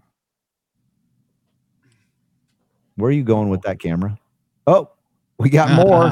awesome. More There's grandkids. Riley. There, Riley. There's Riley. Two down. Okay, two out of five or six. We're not sure. Steve McCaffrey says six non AI grandbabies. That's right. Don't stand on Yeah. that chair. Keep those kids away from artificial That's great. intelligence. Yeah. Uh, All right, my dudes. Yep. Yeah. All right. Well, this is cool, dude. It seriously is, and I'm glad we found a way to work around the the audio issues. Yeah, it's just And trial we'll and see error. if we hopefully. can if we can replicate the uh the result next week. mhm. I'm excited. I don't What like other browsers do we have to choose from? Just in I case. Suggestion from You've got hanging Brave. Bolden. I guess we could try Brave. What other ones do you have? You have Opera. Uh, no, but I could have that on there just in case. I mean, I Okay, have was just curious. Safari, Chrome, Brave, and I have uh, Firefox. Okay. But Opera I could do too. Mm, I would I I, would know. think that uh, Brave and Chrome would do the exact same thing because they're both I believe- Chromium browsers. Exactly. Yeah. Same So operating system. So I guess Brave with Bolden. That's an alliteration, but not hanging with Bolden. you There's too many implications there. uh, so Michael, I I'll be in it. touch with you between now and then. We can come up with a name cool.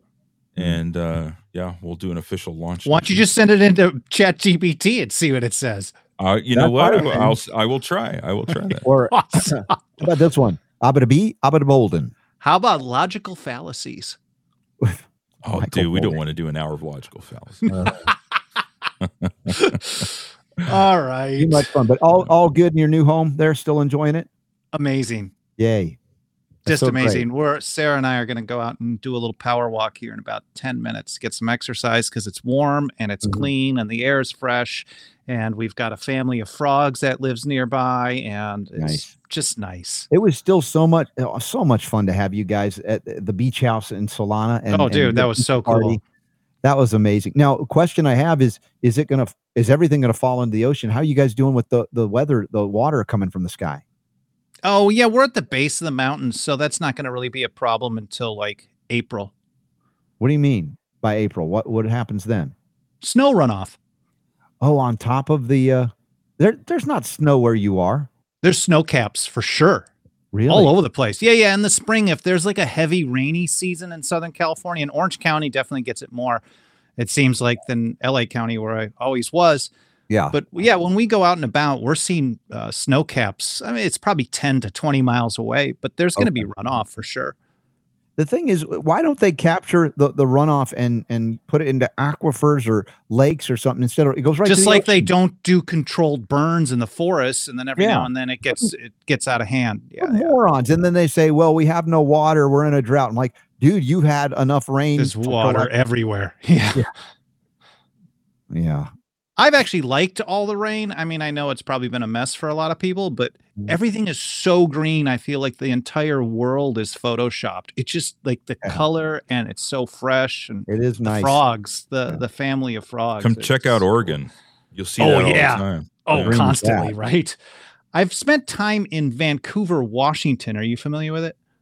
I'm familiar with. it. That's just. I think that's just. Wasn't that over the border? Yeah, yeah, Across just the right on the yeah. right on the On the edge. and Yeah. that area is just so incredible to me Yeah. too. Yeah. Well, my friend Susie Olson, uh, who, who she lives on an island out off of Seattle, but uh, you, ha- you can only Oh, get there yeah, by yeah. ferry, Yeah, uh, I'm from it's I'm familiar with that. spectacular. Yeah. So No, you can't eat the microphone. no eating the microphone. That's right. But when we get together with Michael Bolden, we find things to eat. That's for sure. even if it's a microphone, microphone, or as long as the microphone's organic, Mhm. we're good. We're good. RSB approved. And and that was the the thing. I did eat well on the trip, but uh, it didn't make up for all the not sleep and and I had to pay for it. So, but I'm coming back, and I thank you for your indulgence. And I barely made it through the week, but I did, and I'm feeling stronger. So Tomorrow you tomorrow, I to back rest. to the gym. Tomorrow you rest by going to the gym.